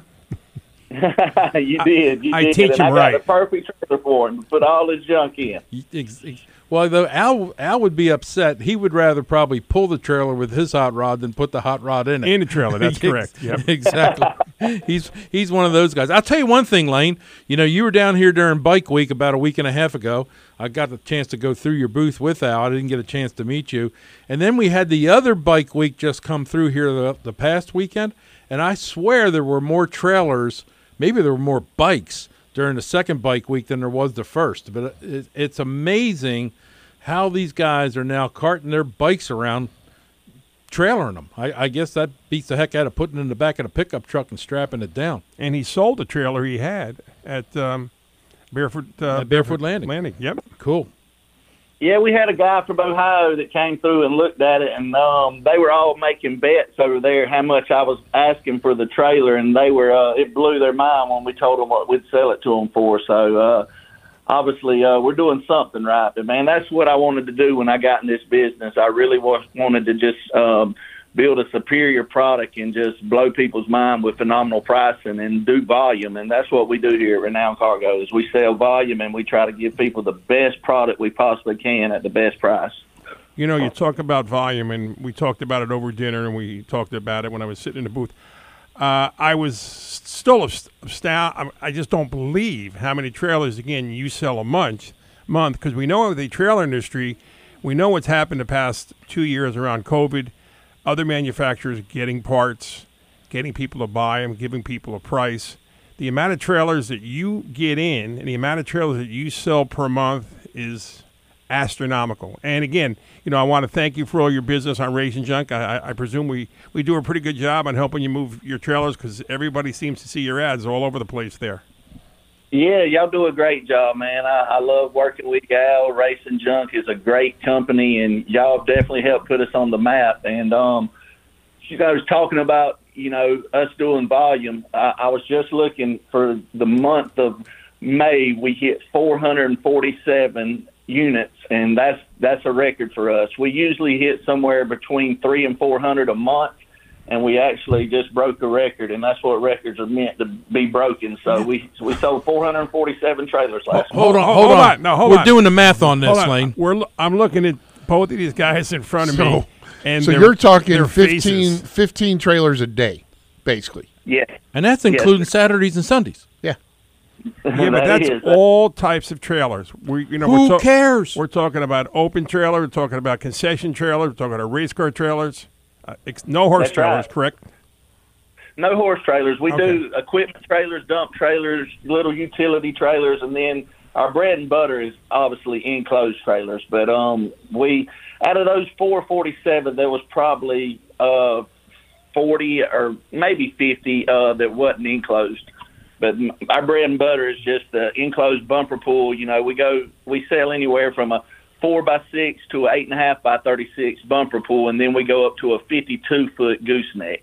and those are enclosed. But um, most what we're seeing right now, the trend in the market is big trailers.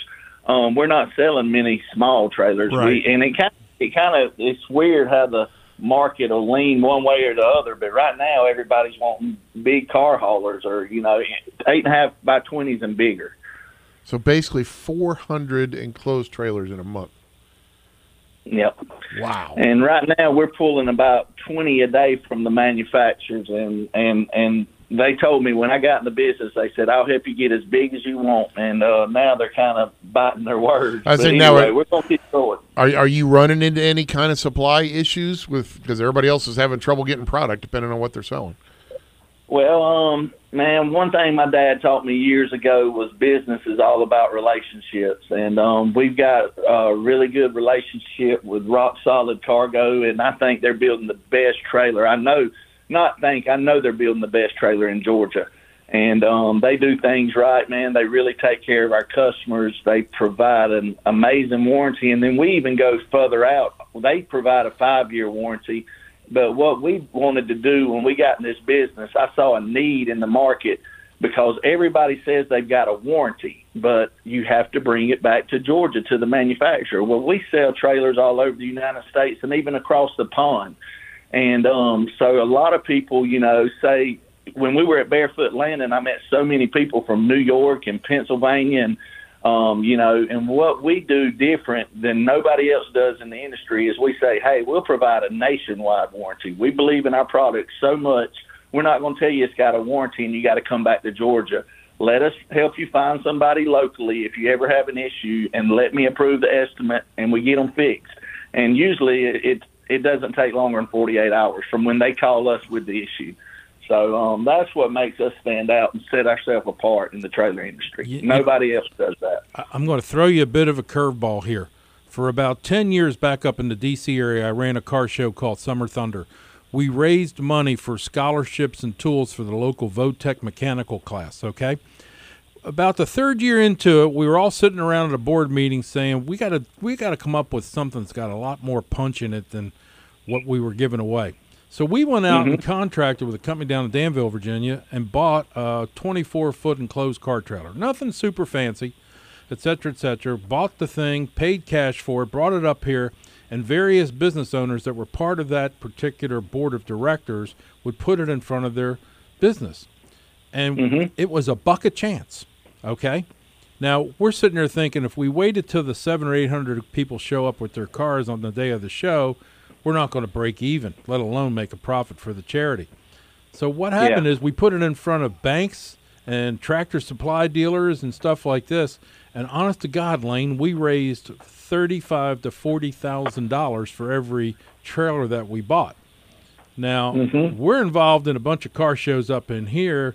One called the Run to the Sun. I may have to send you a proposal for buying a trailer there and getting you to come up here for the Run to the Sun, and trying to see if we couldn't uh, run a raffle and give away a renowned trailer. Absolutely. It's a, we just gave. Let me tell you, this blew my mind. Um, I've got a guy that works for me that used to be in the restaurant business, and he sold all his restaurants and, and came and started selling trailers with us. And he's got a son um, that plays travel ball, baseball. Well, man, this stuff has gotten so expensive. A lot of these kids can't afford it um, to be able to, you know, just your, you, you know, people that are making, you know, even the middle class family. I mean, this stuff, this this travel baseball is expensive.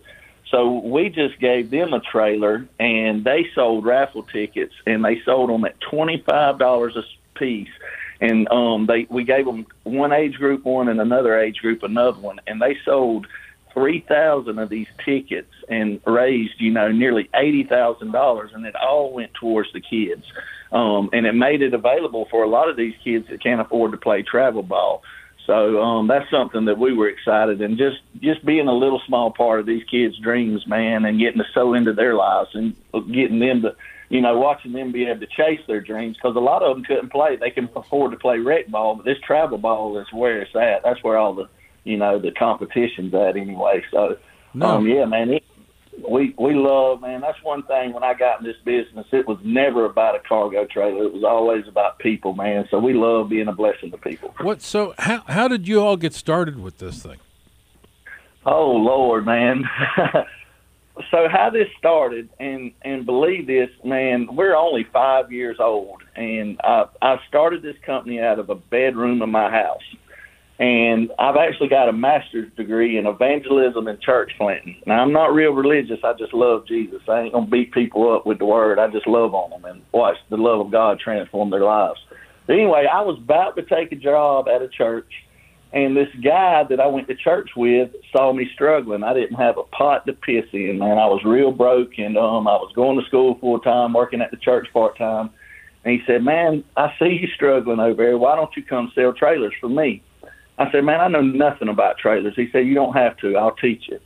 And so I had six months left of school, and I started selling trailers for him. Well, about the second week I did it, I made you know more money than I'd made the last month. You know, uh, I made about twenty two hundred dollars, and I just went to him. I said, Conrad, you know, I may want to do this on my own one day. I love talking to people. I love working with people, and uh, I said I don't want to be a snake in the grass about it because one day I might be your competition if I do decide to do this. He said, Lane, I'll help you any way I can. Well, six months later, I was at the crossroads. Do I go work at this church? and have a comfortable salary and insurance and everything I thought I'd been working for the last two years, or do I step out in faith and start selling trailers? And that's uh, I just could not rest well about going to work at the church. So after a lot of prayer, I just decided, well, why don't I just be the church outside the walls and let this business be a platform for the gospel? And that's what I did, man. And God has just really exploded it. Um, we last year we um, and and this is just for the glory of God. Last year we did over 17 million, and this year we're projected to do about 30 million. Um, it's it's blowing my mind. What, I'm speechless. I for me not to say a word when when you told me this lane, my jaw dropped, and I'm like, no way, Jose. Man, that that is some serious volume. And and I'm Yeah. looking on your site. You do rent to own as well. Yep. Is that We something started- unique to you guys? Because I don't know that I've heard of that before. Wait a minute, hold on. Well- Before we get to the rent to own, it gets even better. He's looking for dealers. So if there's trailer dealers out there who do not have stock and they need to, you know, pay the bills, right? He'll sell. You can start selling trailers from Lane. Yep.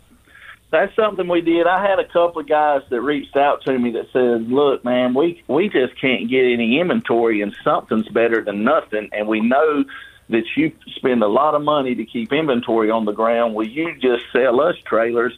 So we started doing that, and I was telling Al, I had two of them, man, that reached out to me at Christmas that actually sent me a really. One of them sent me this this huge ribeye in the mail, and another one, um, you know, sent me this amazing Christmas present. And anyway, they just, you know, one of them was crying on the phone and said, "Lane, if it wasn't for you, man, we'd have had to shut our doors." So we and and they don't have to put what they like about buying from me is one, like I said, I've got over 300 trailers on the ground right now paid for, and they don't have to put up a lot of cash flow to get a bunch of inventory coming to them. They can choose from all of my stock, so they don't have to say, "Hey, I'm going to order," you know, 10 or 12 6 by 12s and wait six to eight months on them they can c- call me and we can have them a load that, you know within a couple of days and they can go through our inventory. And you know we just try to make a set price off the load. I don't try to get rich off these guys man. That ain't what we're trying to do. We're just we're just like i said moving trailers. And um a lot of these p- people's markets different than mine. You know i'm in the backyard of the manufacturer. It's literally um the people i buy from most I buy from two manufacturers, but Rock Solid is literally three minutes from me. Al's been to our place, so we're right in their backyard. We're right in their face every day, and and they know that we're going to move trailers, so they they cater to us. To be honest with you, like I said, business is all about relationships, and they know we're going to be steady. Um, you know, moving fifteen to twenty trailers a day.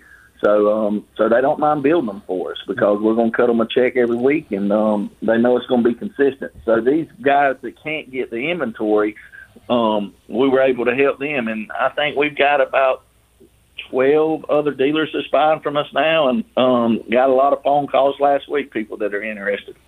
Great, yeah. Hey, Lane, talking about right around the corner, I think I'm going to make a trip in the next few weeks to come down to see you. and Maybe you can give me uh, get me a tour over at Rock Solid. How's that? Man, absolutely. I'd love to. And um, what separates them, like I said, is their weld shop. They are a lot of these manufacturers around here. How this cargo business started booming in South Georgia was when the mobile home industry crashed in the late '90s. We had all these Fleetwood plants and Clayton Home plants and all these mobile home plants that were right here in our backyard um, that nobody was doing anything with. So a lot of people started saying, "Well, man, we've got most of we can get most of the parts that we need right in our backyard." You know, basically the only thing we ship is um uh axles and metal and everything else we can get right here in Douglas. You know, um or right within 30 miles from us. Well, Lane, we hate So to I'll- cut you short, man. We got to come up on a break, pay some bills, but uh, appreciate you coming on. appreciate you coming on the air. Excuse me for coughing. And uh, let's keep in touch. I, I think you got you got more energy than ten people that I know, and uh, renownedcargotrailers.com seems to be the place to go. You can buy the stinking trailer right right online. Instagram, Facebook, and you can also buy his trailers on Racing Junk. There you go. Lane, thanks a lot for coming on the air, pal. Appreciate it. All right. Rick, thanks for having me, and y'all have a blessed day, and Al, I look forward to seeing you soon. You Okay, got man. it. See you in a few weeks. Lane Thanks, Lane. Morgan. Tell Renowned- Laura, everybody hi. Renowned trailers. in the pits. He was calling in on the Hot Rod Hotline. Should be the Hot Trailer Hotline. Exactly.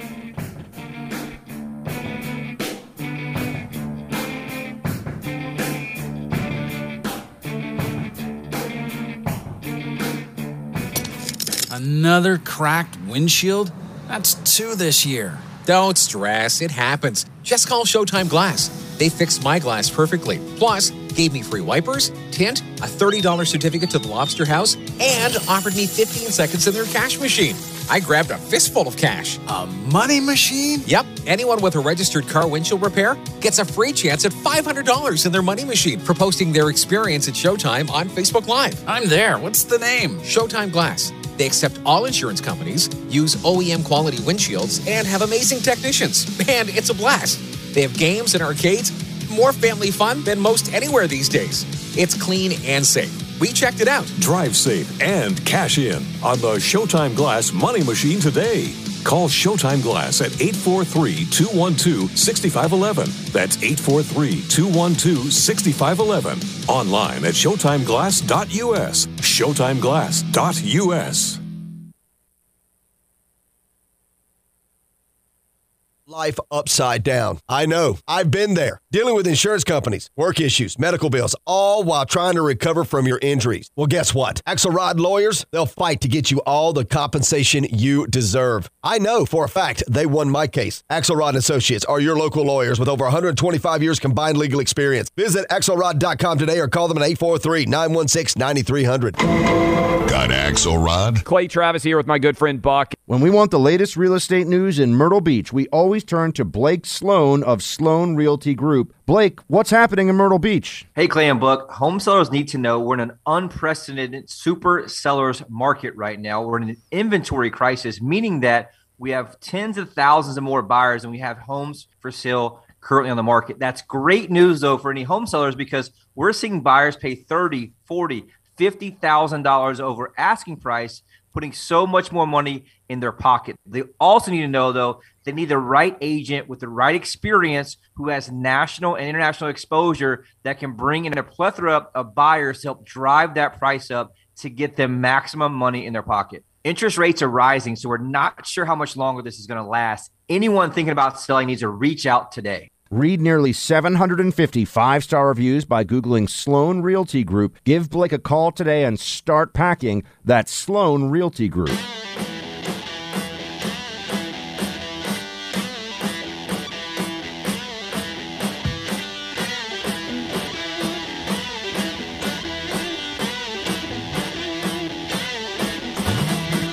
Hey, welcome back, race fans, hot rodders, trailer kings, trailer guys. We all Trailer need tra- we, queens. we need trailers. And we know where to go to buy your Where's trailer. Roger Miller when you need him? Trailers for sale or rent. You know, rooms to let fifty cent. Rick remembers that from King uh, of the Road. King of the Road. There you go. Al Liebman in the studio with me. Mike Neff. This is Larry O. Rick Roberts running the board. Don't say anything fresh because he'll dump you in a heartbeat. Speaking of fresh, up and coming race car drivers, okay, I hear a lot about this young man. Know his dad from back in the Truck Series racing when we were all with ASC back up in Leesburg, Virginia. Please welcome Carson Kvapil. Carson, how's it going? Oh, it's going pretty good. How about you guys? Uh, you know, not bad for a Tuesday. You know what I'm saying? Uh, have you recovered from the 24 hours of Franklin County yet? Oh man, yeah, I recovered. It was rough. It took a long time. Yeah, it was it literally it was like a seven hour race. They had uh, they had some asphalt issues that they had to fix, and they had some weather issues go on. So, how long were you actually physically in the car for that deal? Uh, I think we rolled off around midnight and took the checkered around two. So about about two hours, give or take 10, 20 minutes. Uh, and when did you get to the track? Oh man, uh, I'm trying to think. 8 a.m. I thought it was about eight or nine, maybe. Honestly, I, I don't remember, but I'd guess somewhere in there. Are you rethinking your career, Carson? Uh, no, definitely not. All right, man. That's good. After that, I, I might have questioned it, but then I remembered what I was driving. Yeah, exactly. So, tell us. I, I want to know about your year so far. I mean, you started off the year pretty strong, and you've got your second Cars Tour victory now. It, you've you've entrenched yourself as a, a Cars Tour favorite, but just the the year in general. How's how's things been looking this year? It's been going pretty good. Uh, obviously, starting off the season with the, about the biggest one of the biggest races of the year, winning that the Caraway race, that was that was a huge confidence booster just to get us kicked off, really. Um, and then to go run second at Hickory, and then third at Greenville, and uh, fourth at Goodyear from 20th with 30 to go, and then obviously winning the Franklin County race. Um, it's just we've had a good year so far. Um, haven't gotten no trouble yet, and uh, hopefully we don't. But we've stayed out of trouble and haven't finished worse than fourth. That'll work. So, I, selfishly, uh, with my history at Millbridge Speedway, I always love to to brag on my Millbridge graduates. You've you've come up through the Millbridge ranks. Uh, what was Tuesday and Wednesday like for the the double down race over there? Oh, it was a good time, really. Uh, I run that midget for Mark Daly. Um, me and him, we we just go out there to have some fun. Uh, obviously, we'd like to go win some races, but uh, all in the end, it's all about having fun on that in the midget stuff. Um, I think I had the best weekend, or I guess whatever you are, Tuesday, Wednesday, whatever it was, in a midget that I've ever I've ever had. I think that was my fifth race or so, and I thought I really did good compared to what I had been doing the times before, and I thought our car was a lot better than what it was before. So uh, finished eighth on the first night, so I thought that was. I mean, I was happy just to make the race, so that was pretty cool. I learned I learned a lot going into the next day, and the next day we actually we had the track record for uh, probably five or ten minutes till Larson broke it, but uh, we only I only had really one one lap on qualifying. My uh, the first three laps, the motor wasn't running, so that was pretty cool. I knew we had a good car then, and uh, just in the heat race, I was trying to get it all, and the car owner told me before that he's ready to write it off. So so you took I care surely of did that for him. I, I surely took care of that for him. So it was a fun time, though. Uh, I thought we were we were really fast, and I was excited. Now you've been around Millbridge, like I said, from the, the start of your career. Can you believe what little Gavan Boschele has become? Yeah, I mean, I'm, I'm not honestly, I'm not overly surprised. Um, he's he was always pretty good. He he was racing there, and before I was racing there, running the box stocks and stuff. But he's always been a front runner, and especially in the micro stuff, he's really done a really good job. Um, so that's cool to see someone like him come through the ranks like me. Without a doubt. Now you guys were both at the Chili Bowl this year. what and like you said, you've only run a midget five or six times. So what was that first time ever at the Chili Bowl like being in a midget in that stage?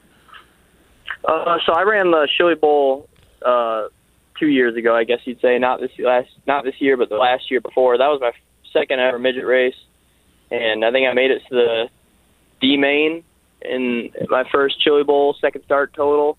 So that was pretty cool. But this last year, uh, I think I was I made it up to the C main, and it was 400 cars. So looking at going out there before I went out for my C main, I kind of had a feeling I wasn't that was going to be my last race for the Chili Bowl.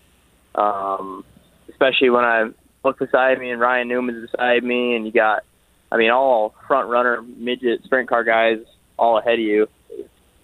It's pretty cool. Um, definitely the one of a kind race, though. It's I enjoy going to it. What kind of prospects do you have in the future, stock car wise? You're doing the cars tour thing now, or is, is there? Uh, you never know what's going to happen, but are you, are you at least trying to make a plan to get up and maybe do the ARCA thing and, and ultimately try and get into a truck? Uh, I mean, obviously, I'd love to. Um, just right now, I'm I'm solely focused in on this late model deal with JRM. Uh, it's a great opportunity for me. It's really about it's the best opportunity that someone like me could have got. So uh, I'm really lucky to be where I am and really thankful for it. But uh, I have no plans for next year. Hopefully, the junior guys will have me back in the late model uh, for another season. And I guess when it comes time, it comes time. Do you get to pick Josh Berry's brain very much? Uh, yeah, me and him are pretty good buddies. Uh, we do a lot of the a lot of Chevy stuff together, and obviously he comes to the late model shop, and he still takes care of me over there. And uh, whenever he can, he whenever he has a fly, whenever he flies home and he can make it to the track, uh, he comes on out and gives me some pointers, helps out Brian, the crew chief, a little bit, kind of decipher what I'm what I'm feeling and how it correlates to changes on the car. So he's uh he's really, he's committed to the late model deal. Uh, he might be running the Xfinity stuff now, but uh, I think I think he still cares a bunch about the late model stuff. So that's really cool. So what's your dad doing these days?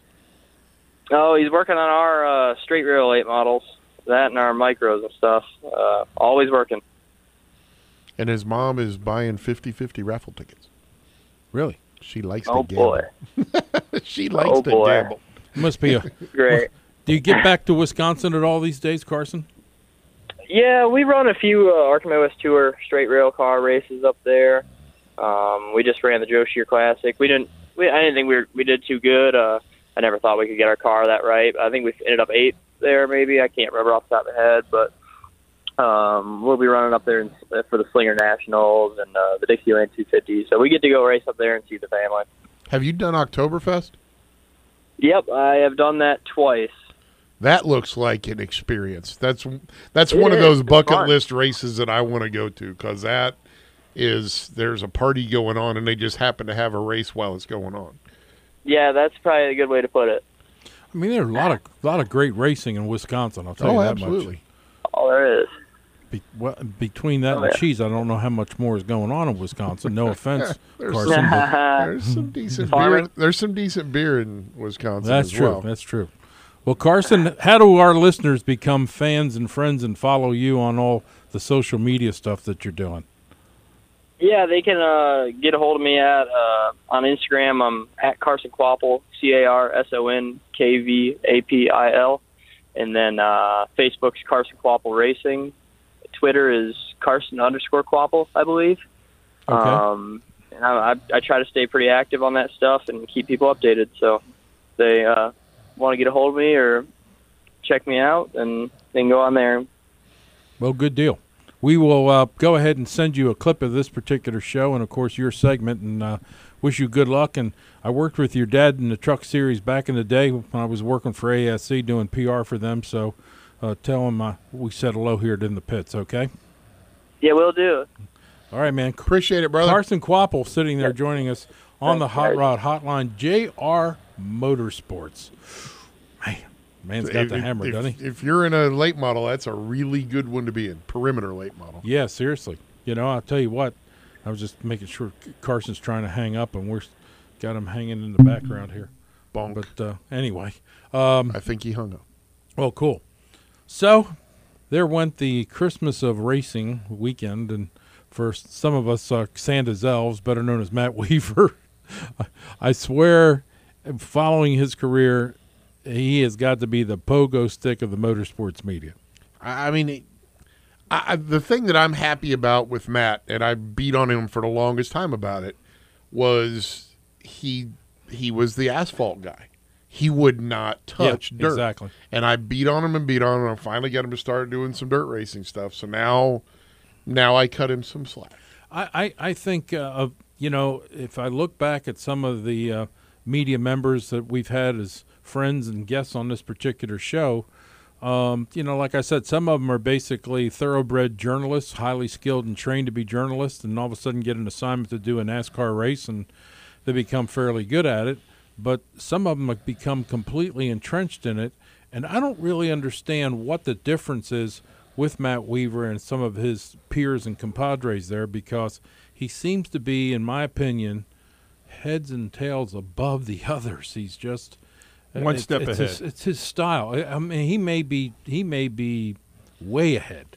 He may be half a lap ahead. And and and uh, I think I think the part that initially set him apart. I mean, aside from the fact that he is a good writer, Yes. and that obviously makes a big difference, but he fully embraced social media, especially true. Twitter, and he got out there on Twitter and beat the bushes and put together videos and showed interviews and what have you from you know from racetracks everywhere and drew that connection to guys at the local track level as they made their way to the national level. And that's one of the things that I prided myself on for so long was covering summer shootout and covering all the local short track stuff and getting to know these guys as they came up through the very, you know, bottom ranks so that when they got to the cup level or they got to the national level, they remembered us because we were there on Tuesday Exactly. night at Charlotte when they were in a bandolero. Exactly. I mean, it was it was the fact that you know you could walk into the Indianapolis Motor Speedway's press room, and you were pretty well known. But then you could walk into Lincoln Speedway's little press room of six people, and you were pretty well known. And it it just it just became kind of just inbred in us back in the day, and and of course today that uh, we, we didn't really we were non-denominational. Is, is the word I love to use. That's good Uh, it- we were. I, I made it a point to take those guys drag racing. They made it a point to take me IndyCar racing. They made it a point to take me in the world of outlaws, and we and we got to know a lot of people. Sure. And it just it just goes from there. And and I think the one thing that In the Pits has done well over the last twenty some years is brought racing a little closer to people by the fact that we bring personalities on the air, so you get to know these guys. You know, what All I'm saying? types of personalities. All types of personalities, whether they're manufacturers, product manufacturers, hot rod builders. You know, Artie being out at Santa Maria this weekend for a legendary car show. Yeah, dude, the, the parking lot at his hotel was worth the I, price. you know, of I don't That know. awesome. I don't know who's got the better job, Al or Artie. Okay. See, now I would have argued it back when I was the good guys announcer that I had the better job. I, I don't know. That was a I, gig. I, will be honest with you. You see, well, the one thing that we have not experienced is we have not gone nostalgia funny car racing. True. Okay, that's a hoot. I've been to it. I mean, these are guys. These are guys that have been out there racing almost all their lives, which is probably fifty years. They weren't right to begin with. Yeah. and they're still I- doing it fifty years later. I hate it. We had it set up at um, Bowling Green, and I, I had to fight with the Good Guys Gazette guys, and it. I think it was going to be the greatest cover ever of the Good Guys Gazette because you can only see so many hot rods in an old barn. I mean, it's just it's it's done and done and done. I had a guy with a gasser that was going to go through the autocross course. And the key was the way they had it set at Bowling Green was you came out of the final turn, turn four on the oval was where they had it set up to go through the start finish line. As he came out of four, he was going to pull the chutes and then floor it. So he was going to have the tires smoking with the chute open behind him as he came across the finish line of the autocross course. it would have been the greatest cover in the history of the Good Guys Gazette. And unfortunately, he blew up that day before we got to take the picture. Well, there was probably fortune in that. I'll I'll take my Nitro Row, Yeah. my Nitro at the beach, Yep. my Thunder Alley to any car show, and outdo what's being done at Good Guys now with two and three cars, and NSRA with two cars. So Well, just wait. I, I to Myrtle Beach. I agree. Run to the Sun 2023. Yep. When six to eight nostalgia, front motor top fuel cars, nostalgia cars come make some noise. Most of the time, we come to hot rod shows to see our buddies and exchange stories and look at each other's hot rod. We're going to change that to slightly so that you're going to meet some personalities and see some things that you'd have to be at Indianapolis at IRP or some of these other tracks to go see. Um, there's a really, really, really good chance. I'm, I'm, I'm not going to stick my neck out. We were talking about North Myrtle Beach drag strip. It will work. It's just a matter of getting all of the elements for the business needs when it's starting back up again on the same page. And that's the only reason we missed that last one. The Run to the Sun in 2023, killer. Just, just you, you're not going to want to miss it. Okay, and not just because of the hot rods. It's because of the entertainment. So, I'll tell you what. You know, we we've got a really interesting year ahead of us here in 2022. 2023 is even looking bright. We got a lot of things to do. So, Yep. Michael, Don't forget October 10th. That's all I'm going to say right now. Pencil it onto your calendar. You need to be in the Charlotte area October 10th. That's all I'm saying. All right, for Rick Roberts running the board, Big Al Liebman.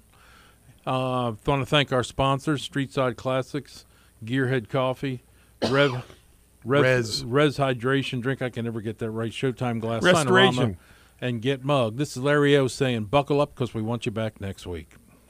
See you on the finish line. Keep your green flag flying. Pull your shoes. Power on. In the Pits Racing Radio is a registered and copyrighted trademark. In the Pits Racing Radio is an In the Pits media production, all rights reserved. Our crew chief is the one and only Glenn Dye. Cyber producer is Michael Schledon. Social media coordinator Shirlene Reif. Web development by Covering You. Media consultant Zeus Digital in coordination with Fifth Gear Productions. See you next week in the Pits.